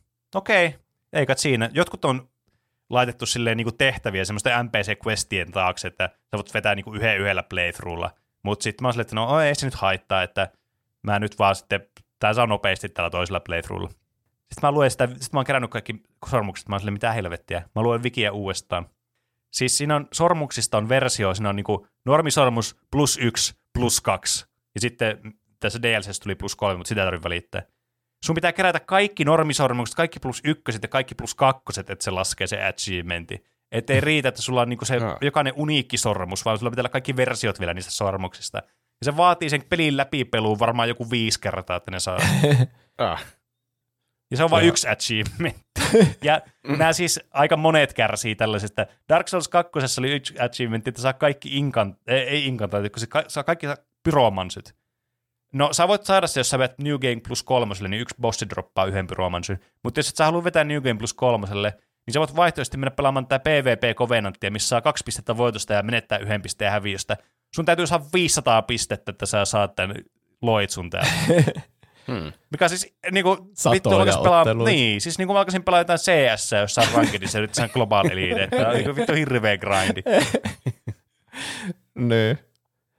Sitten Fallout 4 laskentaa. Siis siinä niin, se on, siis muutenhan se on ihan ok peli ja ihan kiva saa ne achievementit, mutta siinä on semmoinen settlementtien rakennusosuus tässä Ai pelissä. Niin, ja siis siinä sen platinatrofeen niin saamiseksi pitää tehdä semmoinen settlementti, missä kaikki on jollakin tietyllä tyytyväisyystasolla. Niin se on niinku, vähän niin kuin Kingdom Hearts Dream Drop Distanceissa rapsutat niitä lemmikkejä, mutta sun pitää niinku niille ihmisille rakentaa joku saatana settlementti, ja se on ihan erilaista gameplaytä. Se on niinku rakentaisi gummy-shippejä. Niin, Niin sun pitää rakentaa niille semmoinen niinku alue sinne ja jotenkin resursseja olla tarpeeksi niille ja kaikkea, että ne pysyy Mm. tyytyväisenä ja sitten jossakin vaiheessa sä saat sen drophyn siitä. niin kyllä. Ja sitten Far Cry-pelit justiinsa sen Ubisoft-maisuuden takia. Hmm. Mutta sitten, Kyllä. Koska aivot pakottavat osa kaksi, niin on... Tuo äskeistä oli se, että ne on vaan tylsiä, mutta sitten tässä, koska aivot pakottavat osa kakkosessa, niin on tämmöisiä niinku rasittavia, että mitkä mm. huonontaa jopa sitä peliä, kun yrittää vetää se sataprosenttisesti. Ja tähän mä lasken vaikka Witcher kolmosen, koska Mm. siinä on niin paljon missattavia asioita siinä pelissä, että se pitää tosi paljon käyttää guidea, jos haluaa saada sen platina drophyn. Ja esimerkiksi osa Gwent-korteista on missattavia, Siis, niin mikä on aivan raivostuttava, että miksi tehdä semmoinen, että kerää kaikki, mutta jos et sä täällä saatana yhdessä kohtauksessa tai haasta jotain Gwenttiin, niin sä et saa sitä. Niin. Tuo on vähän niin kuin spoiler alert nyt Witcherin lopusta. Ää, niin tuo on vähän niin kuin, jos et sä pelais, on niin kuin sen loppuratkaisu, että et harrasta niin Sirin kanssa lumisotaa, kun sulla on joku viisi sekunnin prompti siinä, niin maailma tuhoutuu. Niin siistejä valintoja tässä pelissä. Mutta siis mua, mä en kritisoi siis tommosia missattavia asioita peleistä. Mun mielestä on ihan fine, että pelistä voi missata asioita, mutta älkää vittu pistäkö tommosia, mitä ihmiset haluaa kerätä niin kuin keräilyn takia niin kuin achievementteja tuommoisten missattavia asioiden taakse. Et se on mun mielestä ihan vaan bullshittia ja niin kuin paskasti mm. suunniteltua. Koska se vaatii sen, että sä joudut niin kuin wiki nokaa ees joudut pelaamaan sen koko ajan läpi sit sen peliin. Niinpä. Niin. Joo, ja sitten eihän tuommoista, ensinnäkään mä en halunnut tehdä niinku pene, että ensin pelaa Elden Ringin ilman kuideja ja sitten voi käyttää kuideja. Että en mä halunnut Witcheria pelata kahdesti läpi Niin. esimerkiksi. Että mä halusin sillä ekalla kerralla saada ne droppit ja sitten se söi ihan selvästi mun pelikokemusta, että mä mietin mm. liikaa, että mä en mm. halua missata mitään tällä play- playthroughlla. Mm. Se, se on kyllä totta. Samaa syyllistyy muun muassa South Park The Stick of Truth. Tosi paljon semmoista, että tässä kohtauksessa sun pitää tehdä tuo asia, niin sä saat siitä se, siinä Aa. Aa. just kerätään semmoisia chin pokomoneja esimerkiksi, jotka on niinku, osa niistä on missattavia, vähän niin kuin Gwent-kortteja, mutta, Niin. mutta pokemoneja. Tai oliko ne jotain pehmoleluja siinä, en mä muista tarkkaan. ja sitten tämmöiset niinku indie-pelit, jotka on vaan semmoisia hienoja kokemuksia, niin kuin vaikka Mm. Journey, Gone Home tai Limbo tai Inside. Niin Mm. mm. niistä nykyään, kun mä oon parantunut jo tästä drop taudista niin Niin, niin mä laitan vaikka, niin kun mä laitan notifikaatiot kokonaan pois pleikkarista, kun mä alan pelaan tämmöistä yhden istuman mahtavaa indie-peliä. Mm. Niin, Mulla ei tullut niitä pelatessa edes ajate- ajatelleeksi, että siellä on jotakin trophyja, mitä pitäisi keräillä. Mä no on niissä. jotenkin osannut edes ajaa. Ehkä mä, oon- mun pitää olla onnellinen tästä, että mä en kärsi tuosta trophytaudista, mikä sulla on. Niin, Tai pal- mistä sä oot nyt parantunut. Kai. paljon enemmän ni- niistä nauttii, niistä peleistä, kun ei välitä mistään trophyistä. Vaikka Journeyssä on esimerkiksi, kun se on niinku monin peli, Mm. niin sitten osa niistä tropoista on riippuvaisia niistä muista pelaajista, että ne ei saa tehdä jotain tai niiden Joo. pitää tehdä jotain, mutta siinä ei, Oi mitään, siinä ei ole mitään voice chattia tai muuta tapaa kommunikoida niiden ihmisten kanssa. Mm. Niin ei ole kiva sille, että sun viimeinen kokemus siitä pelistä, että sä oot helvetin turhautunut niihin muihin pelaajiin, kun se pitäisi olla semmoinen, niinku, se peli on suunniteltu sille, että ihmiset tekee niinku yhteistyötä ja pääsee sinne vuorelle niinku yhdessä. Niin, se on se kyllä. kokemus, mitä ne yrittää ajaa tällä pelillä, mutta sitten jos siinä viimeisenä jää mieleen, että vittu muut ihmiset on ihan perseestä ja pilaa mun drophyt, niin se on vähän niin kuin sitä vastaan. Mm. Mutta sitten on semmoisia semmosia pelejä, että ne saa sataprosenttisesti, koska se on hauskaa. Mm. Ja näihin peleihin mä lasken vaikka Astros Playroomin. Siinä oli Mm. tosi hauskaa tehdä ne kaikki jutskat ja kerätä kaikki ne. Siellä on paljon niitä viittauksia niihin vanhoihin pleikkapeleihin. Mm. Ja sitten siellä pystyy keräämään myös semmoiseen museoon ne kaikki erilaiset niin PlayStation-tarvikkeet, ja mun mielestä se oli tosi siistiä kanssa. Ne oli ihan semmoisia Aa, fotorealistisia, niin joo. niitä pystyi kääntelemään Totta. siellä, että vau, tämmöinen multitap oli joskus tärkeä juttu. Mm. Kyllä. Sitten God of War, en ole sitä Ragnarokia pelannut vielä sataprosenttisesti, mutta siinä alkuperäisessä oli tosi hauskaa lisää sisältöä sen itse tarinan jälkeen. Muun muassa semmoisia, vähän niin kuin olisi Kingdom Heartsista ne databattlet, niin semmoisia vaikeampia y, niin kuin bosseja 1v1-taisteluita, niin, tai Mm. 2v1, koska sulla on aina se poika siinä. Boy. Mm. Sulla kaveri. Boy. Mutta vähän niin kuin, että se, se niin kuin näyttää, kuinka hyvä se pelin niin kuin taistelumekaniikat on, kun sun pitää opetella ne ihan tosi hyvin, että sä pääset ne läpi. Mm. Kyllä. Bioshock-pelit, mun mielestä just sen takia, että ne motivoi sua pelaamaan sen esimerkiksi ilman niitä Vita Chambereita, että teki vähän niin kuin vaikeamman siitä pelistä.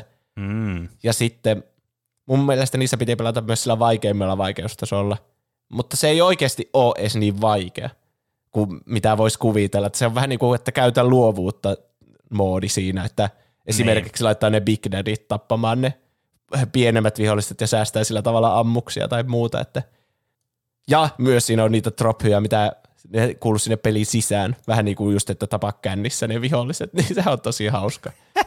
Vähän niin kuin muuttaa nyt sitä pelityyliä sitten. Niin. Mm. Uncharted 4, siinä mä pelasin sen sataprosenttisesti ja se vaatii monta playthroughta, mutta se peli on niin älyttömän hyvä, että mä nautin joka hetkestä, kun siinäkin on joku speedrun trophy, että pel- pelaa koko peli jossakin neljässä tunnissa tai kolmessa tai joku semmoinen Niin. niin. aika lyhyt aika. Niin se oli tosi hauska niin kuin se esimerkiksi mm. tehdä. Ja en olisi tehnyt sitä ilman sitä, että sitä olisi varten olisi, oli se trophy. Mm. Niin. Batman Arkham-pelit, niistä nyt monet muistaa vaikka ne Riddler trophyt siellä, jota on ihan helvetisti siellä koko mm. kaupungissa. Niin joo, kyllä. Ne on ehkä vähän semmoisia niin helpompia ja halvempia osia tässä niin kuin lisää sisällöstä tässä pelissä, mutta siellä on tosi paljon semmoisia mielekkäitä sivutehtäviä, mitkä saattaa missata, jos ei halua pelata tätä sataprosenttisesti. Niin, kyllä. Siis mun muutenkin tuommoiset niinku keräiltävät jutut, sille, että kerää nämä kaikki jutut, että, jotka on piilotettu peleissä, että 100 prosenttia, niin vähän niin kuin se riippuu tosi paljon siitä, että oikeastaan melkein kokonaan siitä, että minkälaista se itse liikkuminen siinä on ja sitten paikkoihin meneminen kautta, mm. että minkälaista niin putsleen ratkaiseminen on. Että jos ne on semmoisia monotonisia ne putsleen ratkaisemiset vaikka sille, että okei, tässä on aina tämmöinen samantyylinen tai, tai sitten, että se on tosi työlästä mennä paikasta A paikkaan B, niin sitten ne on kyllä jää tekemättä. Mutta niin kuin, vaikka esimerkiksi Breath of the Wildissa, missä sä etit niitä korokkeja, niin se on niin tyydyttävää kuitenkin vaan etsiä niitä, vaikka toki niitä ei kyllä ikinä kukaan järkevä ihminen eti kaikkia. Mutta se on tyydyttävää kuitenkin joka tapauksessa, kun sä voit mennä paikasta A paikkaan B, ja sitten ne putslet on semmoisia, että sä pystyt ratkaisemaan niitä jotenkin silleen tosi luovillakin tavoilla. Niiden kerääminen on kivaa. Niin se on niin. niin. ajaa tämmöisissä keräilyjutuissa kyllä keräämään ne asiat. Joo, ja sitten, mutta joo, Breath of the Wild hyvin selvästi vähän niin kuin indikoi sulle, että älä yritä kerätä näitä kaikkea, että sä pilaat sen. Mm, niin, ne ei tunnu kyllä. yhtään siltä, että sun pitäisi kerätä ne kaikki. Niin on. Se on hyvin Ja- tehty just, että sitä ei, se ei tuu semmoista tunnetta, että mun on pakko saada nämä kaikki. Mä Niinpä. tykkään siinä justiin sitä, että ne löytää niinkö vahingossa. Tai ne löytää monesti semmoista paikoista, mihin muutenkin näkyy kiinnostava paikka, että tuolla mä haluan käydä. Niin sitten siellä on yleensä semmoinen Mm. pieni palkinto uteliaisuudestani. Niinpä, Mutta ei sillä lailla, että alkaa niinkö etsimällä etsimään. keräämään kaikki sieltä maailmasta. Sitten menisi Niin, kyllä järki kyllä. lähtee välittömästi päästä. Tiedättekö te mitä saa, jos ne kerää ne kaikki 900 jotain koroksiidia? Mä oon kuullut jotain huhuja. Siitä saa semmoisen kultaisen paskan. Joo. Mä muistan, että jo, siitä sai jonkun paskan. Siis kultaisen paskan. Siitä saa kultaisen paskan, joka on aivan hyödytön. Se on, Mitä? se on selvästi siis tarkoitettu, että miksi sä keräsit nämä kaikki. niin. Jep. Tämän sinä ansaitset. Sitten, Mun on vaan, vaan, siis tällä niinku, mä vaan kuumeisesti katoin, että mikä on vitun kultainen paska. Kokletikko saa vain kultainen paska. Hestus gift, a gift of friendship given you by Hestu. It smells pretty bad. Se on tämmönen kultainen paska. niin. Ainakin se on annettu sillä hyvällä tahdolla, että se on antanut sen tuommoisena lahjana. Kyllä, ja siis tässä on, mä tykkään tämmöisestä niin, tota noin, niin, että sulle oikeasti, jos sä teet tämän, niin tää on tämmönen niinku, tämmönen badge of honor, että sä oot tehnyt tämän tehtävänä. Mm. Mutta tää on niin tämmönen tu- trollaus, että kukaan ei niinku oikeasti odota sun tekevän tätä. niin, Niin. jep. Täydellistä, hyvin tu- suunniteltu. Sitten Super Mario Odyssey, Nintendo-peli, mutta tässä mun mielestä kannattaa tehdä kaikki, koska se oikea haaste niissä Super Mario Platforming tehtävissä niin tulee sitten täällä lisää mm. Mm. sisällössä, eikä siinä pääpelissä. Mm. Niin. Ja no, se on tosi siisti se bonusmaailma, mikä siinä on, ja muutenkin tyydyttävä kerätä niitä kuita joku tuhat kappaletta siellä. Mm. Kyllä, ja siellä jotkut niistä on ihan sikaa vaikeita, niin sitten ne, kun sä keräät Niin niin ne kaikki, niin tulee semmoinen niinku, oikeasti semmoinen olo, että sä oot ollut tosi hyvä nyt tässä, ja tosi, no, tosi taitava gamer oot ollut tässä. Niinpä. ja sitten Pokemon Let's Go Pikachu oli mun mielestä tosi hauska Mm. sataprosenttisesti, kun mä en ole missään Pokemon-pelissä ikinä kerännyt Pokédexistä niin kuin kaikkia Pokemoneja. Ja mä niin. tein Niin. sen, ja sitten se, sekin on, se on vähän niin kuin kultainen paska oikeastaan, kun sä saat sen sertifikaatin, että nyt sä oot kerännyt kaikki Pokemonit, mutta se tuntuu jotenkin kivemmalta siinä. Se ei Niin, haise kyllä. ainakaan. Totta. Mutta ikuisesti mä tunnen itteni hyväksi gameriksi, kun mä oon kerännyt ainakin joskus koko Pokédexin täyteen. Mm, mm, kyllä, ja sitten tietenkin, tietenkin tuommoisessa vanhemmissa pelissä, tietysti mihin tämäkin perustuu, niin tämmöinen sataprosenttaaminen oli kuitenkin huomattavasti helpompaa, huomattavasti mahdollisempaa kuin mitä nykypäivän peleissä monesti on. Että ehkä sekin muuttaa myös tätä niin kuin 100 prosentin niin kuin läpipääsyn sitä skaalaa, tai sitä, teettekö, sitä, että minkä laskee, että on vetänyt 100 prosenttisen läpi, koska se on niin täysin mahdotonta kokea, tehdä kaikki, kerätä kaikki 900 korokkia ja löytää kaikki jutut ja muuten tämmöistä. Ei kukaan odota sitä realistisesti, mutta ennen vanhaa sun piti kerätä joku, kerää kaikki nämä 30 asiaa. Ja silleen, no okei, 30, mä voin laskea sen melkein, jos mulla olisi kuusi kättä, niin mä voisin laskea sen mun sormilla. Se on iso jos. Niin. Häh. Siinä oli erilaisia syitä, miksi mä oon noita pelejä jaksanut pelata sataprosenttisesti.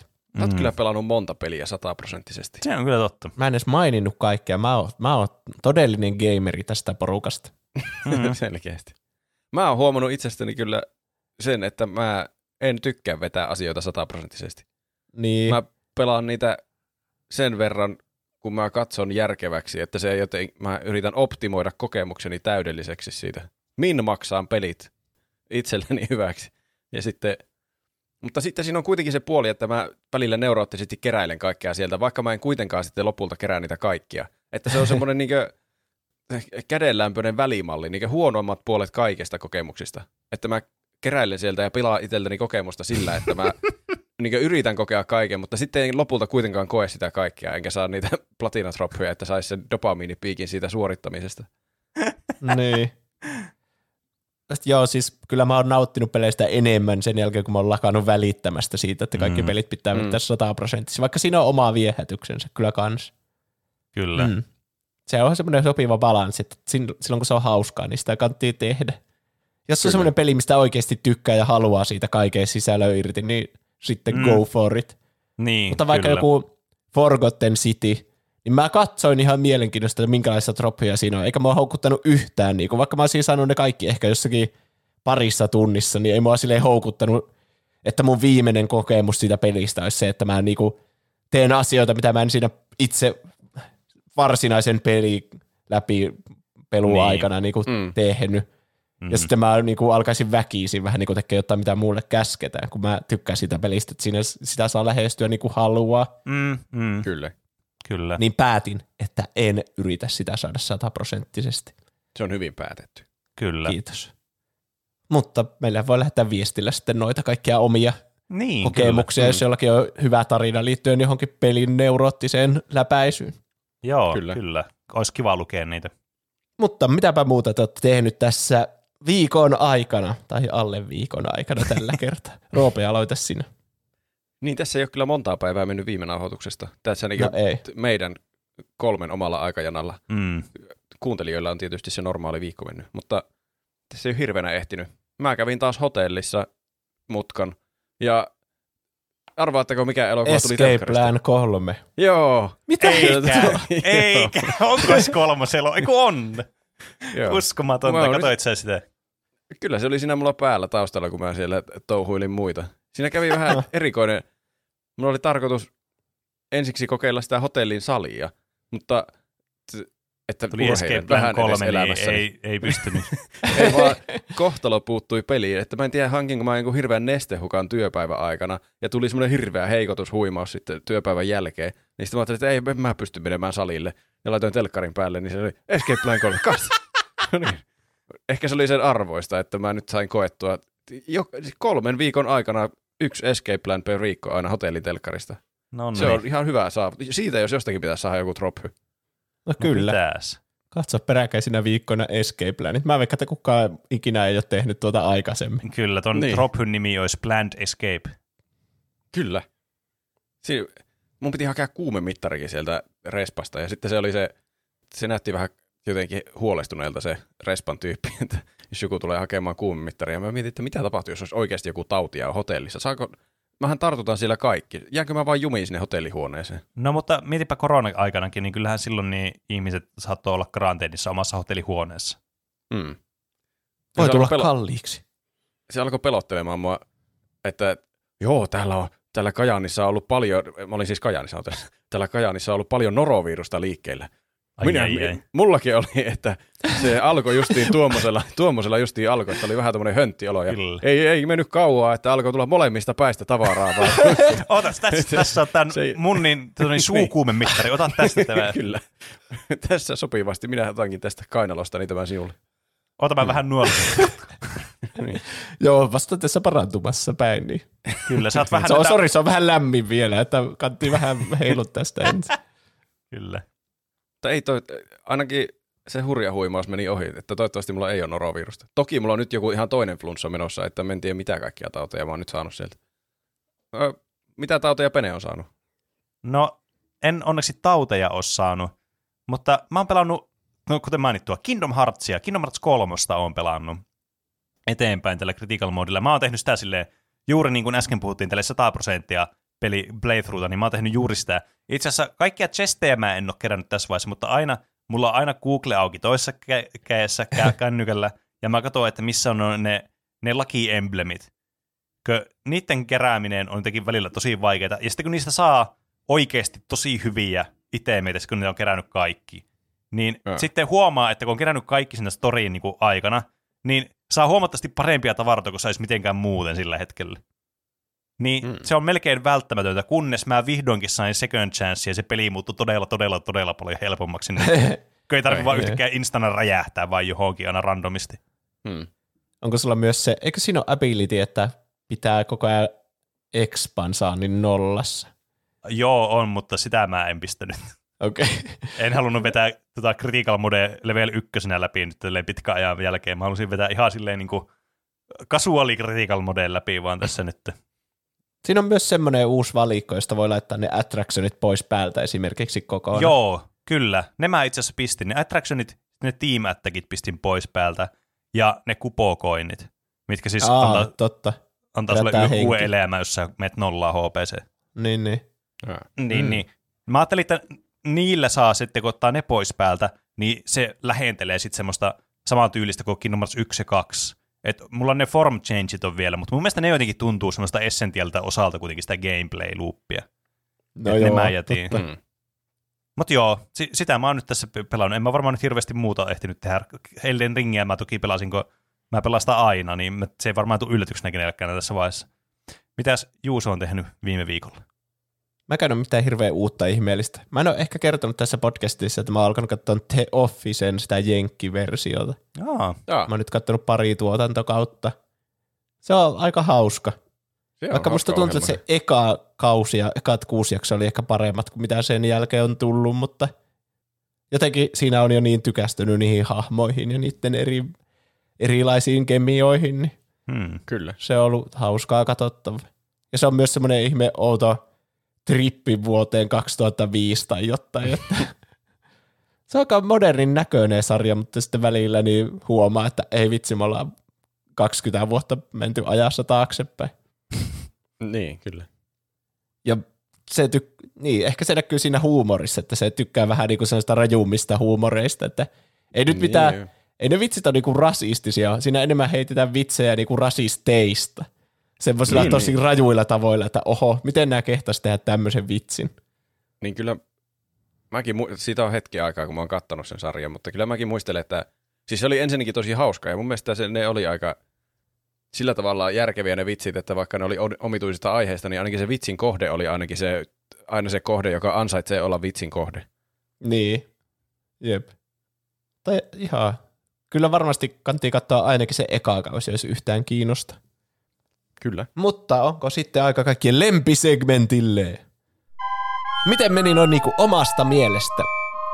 Meillähän voi tehdä kysymyksiä, kommentteja, aiheehdotuksia ja meemejä. Ihan mitä haluaa meidän lukevan täällä podcastissa. Meidät tavoittaa Instagramista ja Twitteristä nimellä Tuplahyppy.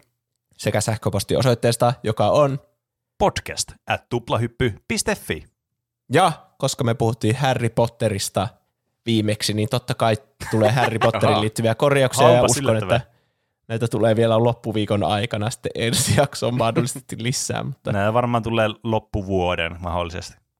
niin, kyllähän me Star Warsistakin kuullaan vielä Niin, silloin kyllä. tällöin. Muutamia korjauksia tuli Harry Potter-aiheeseen siis. Ensimmäinen tuli Instagramista ää, nimimerkiltä Marika Stitch. Mä... Okei. Okay. Se on se juttu, mitä sanotaan Kingdom Heart- Kingdom Heartsissa. Vittu, mä sanon koko ajan Kingdom Heartsissa. Mitä sanotaan Elden Ringissä? Ai. Okei. niin, niin, jos te ette laita teidän yksityisviestiin niin kuin nimimerkki, niin Pene vaan joutuu keksimään sen. Että Kyllä, välillä parempia, välillä huonompia, että semmoista sattuu. Niin. Moikka, teillä on hyvä podcast, pelkkää plussaa täältä.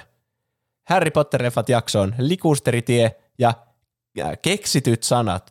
Likusteri on oikea sana ja on käytetty aitakasveista.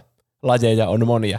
En todellakaan tietäisi tätä, ellei veljeni olisi istuttanut tätä omalle pihalleen. Piti aika Ah. monta kertaa tavata sanaa, jotta edes ymmärsin kuulemani kasvin nimen. Hmm. Aika mielenkiintoista. On. Nyt Likusteri. sitä ei voi enää unohtaa. Mm. Rose Gu laittaa, Harry Potter-jaksossa sanottiin, että ei huis- huispauksessa koskaan voita ilman sirpin nappaamista. Jos se nyt ihan väärin muista, niin jossain kirjassa Weasleyn veljekset löivät vetoa juurikin siitä, että joku ukko nappaa sirpin ja häviää, ja niinhän siinä sitten kävikin. En kuunnellut vielä jaksoa loppuun, ja kirjan lukemisesta on ainakin kymmenen vuotta saattaa olla myös joku oma kuumeuni. Eihän sitä sirppiä kannata ottaa kiinni, jos oma joukkue on yli 150 pojoja jäljessä. Ja sitten piipari tarkentaa tässä. Pitää paikkaansa. Liekehtivän pikarin alussa huispauksen 422. maailmanmestaruuskisojen finaalissa Irlanti vastaan Bulgaria. Irlanti voittaa, koska johtaa yli 150 pisteellä, kun Bulgarian etsiä Viktor Krum nappaa siepin. Tuo on kyllä niin tyypillistä Viktor Krumia. Mm. Se on Niin, vaan tuommoinen lihaksikas idiootti, joka ei ajattele Kyllä. yhtään, mitä se tekee. Oi, se on sieppi. Ai niin, se on muuten sieppihän se. Eikö se ole sieppi?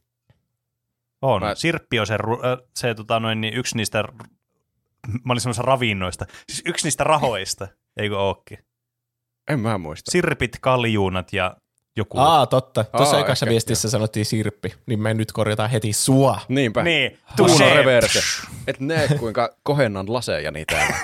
Kyllä, sun ase, la, aseet, lasit kiiluu niin kuin jossain animessa tällä hetkellä. Niinpä. Joo, mutta sieppi. Joo, Viktor Krum, niin se varmaan halusi myös sen kaiken kunnian itselleen. Niin, hmm. kyllä. Mutta siis mun mielestä on paskaa, että jos se vastustajajoukko johtaa yli 150 pisteellä, niin sillä etsijällä ei oikein mitään tekemistä sitten. Tai se pitää vaan toivoa, ettei se vastustaja saa sitä sieppiä. Niin, totta. Pitäisi olla joku sille, että sen voi vähän niin kuin napata ja vaikka hautoa sitä itsellä. Tai jotain niin kuin, joku tapa niin kuin, eh, joku semmoinen konkreettinen tapa niin kuin estää sitä toista sitten saamasta sitä. Tai tiedättekö, että Niin. sä niinku et halua, että vastustaja saamisen, mutta sä et halua sitä myöskään itselle, niin se on ihan perseestä. Voi sitä häiritä varmaan sitä toista. Menee tökkimään sitä johonkin poskeen. No niin. Hmm. Ottaa semmoisen mailan niiltä lyöjiltä ja sitten menee paukuttaa sitä. Se syötön. Niin. Hmm. Ja vaikka. Tai alkaa tehdä jotakin luudan heilutusloitsua. Saako, ne saa ei kai sinä saa loitsia siinä En peliä mä usko, aikana. että siinä saa oikeasti loitsia. Hmm.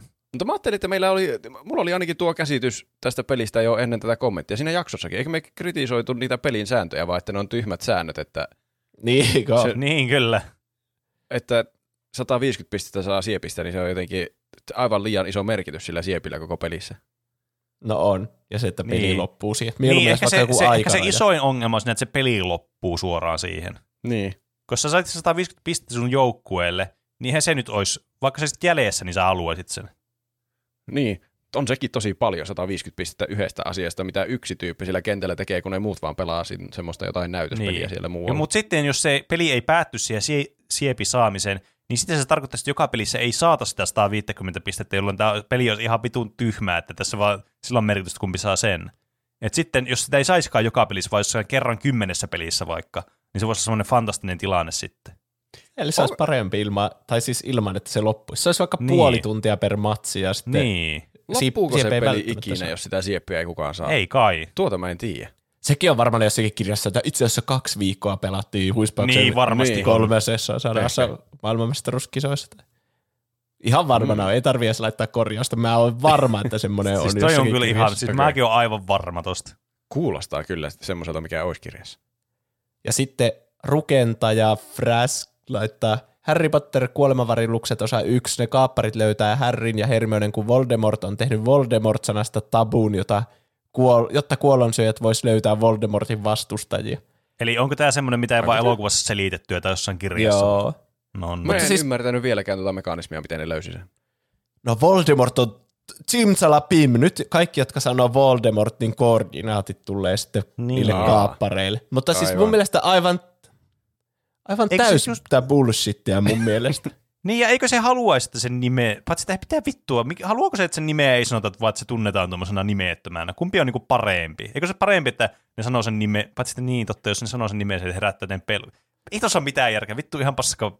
Se on Paskaa kehittänyt aika sanominen. hyvän systeemin, että se nimi herättää niin paljon, paljon kukaan ei uskalla sanoa sitä nimeä, niin se on hoho, ettepä uskalla sanoa nimeä. Sitten jos joku uskaltaa, niin se on selvästi, että no tuo ei ala tämmöiseksi lampaaksi, niin se on hyvä laittaa semmoisen paikannusmekanismi tähän ehkä, sanan toi, sanomiseen. ehkä toi onkin hyvää tuommoista niinku pelon lietsontaa sitten. niin, Niin. niin, siis ne on niinku, ne pahimmat vastustajat käyttää sitä nimeä, vähän niin kuin Dumbledore tai joku Sirius Niin, Musta. kyllä. Voldemort. Niin. Kyllä. Ja kaikki muut pelkää, ne pitää, py- pysyy ruodussa. Mutta mun mielestä toi on ihan paskaa, että johonkin sanaan voi tehdä tommosen ja se vaikuttaa kaikkialle maailmassa. tai siis niin. se olisi voinut laittaa sen johonkin vaikka sanaan bloody hell, jota joku Ron toistaa aina, niin olisi löytänyt sen helposti. ja. Pelkä ja. Sitten niitä tulisi koko ajan niitä koordinaatteja. niin. Niin. Tai joku Siinä sille, että kappaleet laittaa sekä Harry, Ron ja Hermione. Se kombinaatio on niin uniikki, että sitten ne voisi seurata, että Niin. missä sitä mainitaan useasti. Niin. Nämä säännöt on liian tommoset, nämä ei ole kovin tarkat nämä säännöt. No mistä vetoaa Niin, tuo olla. Voi loitsi, että jos oma nimi sanotaan, niin tietää, missä se on. Niin. Pitäis, se olisi pitänyt laittaa san, lauseeseen ai, arpeni. Mä keksin.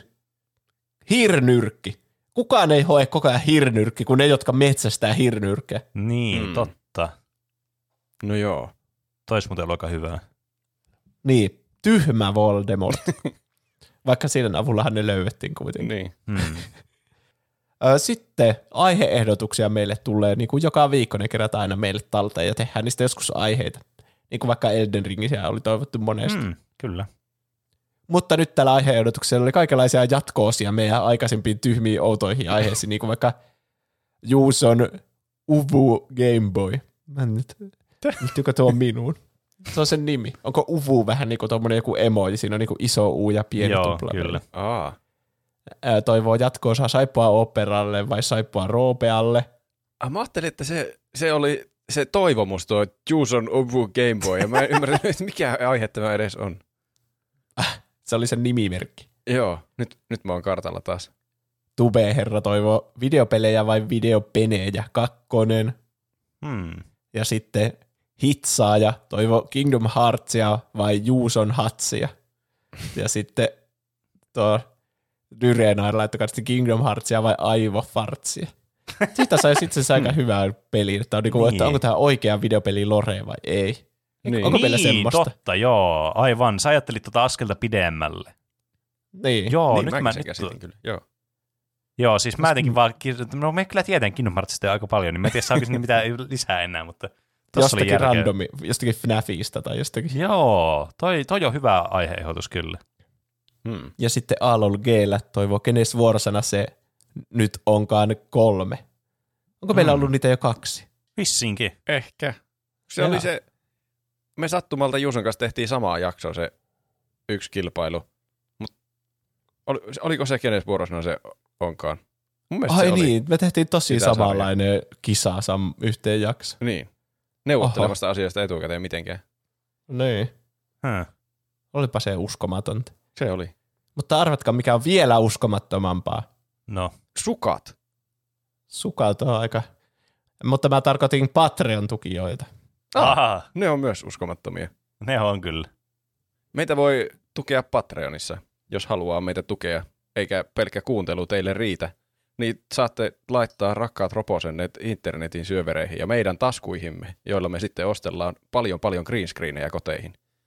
Eli ö, patreon.com kautta tuplahyppy-osoitteesta löytyy meidän Patreon-kanava, ja sieltä löytyy muun muassa kaikki meidän mainokset arkistoituna kätevästi sekä meidän jokaista jaksoa ennen nauhoitetut pre-showt, me nykyään kutsutaan niitä pre-showksi. Mm, Mutta ne on- Kyllä. Samalla myös testinauhoituksia meille. Niissä puhutaan mitä tahansa puhutaankaan, ilman mitään järkevää aihetta. Jos haluaa laittaa 10 euroa tai enemmän, niin saa olla arvovaltainen tuottaja, virallinen tuplahypyn tuottaja, ja sitten saa erityispalkinnon, eli teidän nimi luetaan jakson lopuksi. Ja Näin on. täältä tulee tämän viikon tuottajat. Saimaan Norppa, Kas, Kryptokali, Petsku, 6V Kusimuna, Helena, Nahka Sikari, Enemi Maaria, Styrre, Moussi, Oodi, Tumppitsone, Larso, Iso Paska, Keetor, Emi Barbie. No joo, on hemmetti. Tämä nimi on niin pitkä, että minua rupeaa vituttamaan jo tämän lukeminen. Huh huh, nyt huikka Sandelsia. Dyrenair, Nude22, Tonino, Whisky ja Piipari. Paljon kiitoksia. Kiitos. Mä huomaan, että meiltä on kadonnut kaikki perunakiisselit täältä. Kyllä, se tapahtui Aika jo viime tonne- viikolla, jos et Joo. huomannut. niin. Tommonen, niin.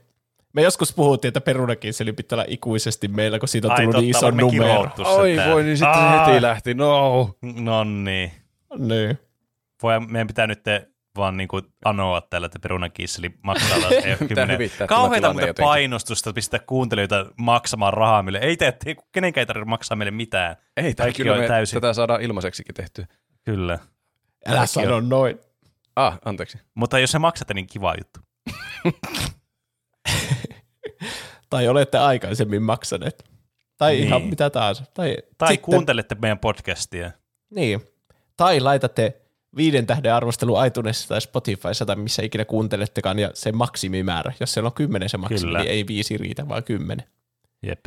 Mm. Tai suosittelette kaverille tai sitten tai niin käytätte meidän oheistuotteita, tätä löytyy osoitteesta tuplahyppi.fi kautta kauppa. Kyllä. Kyllä. Mitä jäisi muuta? Onko siinä kaikki? Siinä oli kaikki. Eiköhän. Mm. Jotenkin tyhjentävä jakso oli minusta. Kyllä. Aika paljon hyvä. Asiaa, mutta paljon kiinnostavaa sellaista ja paljon puhetta. Niin. Kiitos kaikille, jotka kuuntelitte ja laitoitte Kiitos, viestiä. Ja olette meidän Discordissa. Siellä on hyvää keskustelua koko ajan.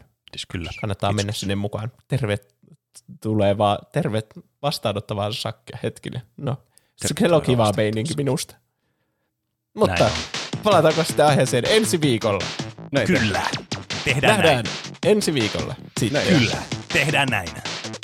Heipä hei. Kyllä. Heipä hei.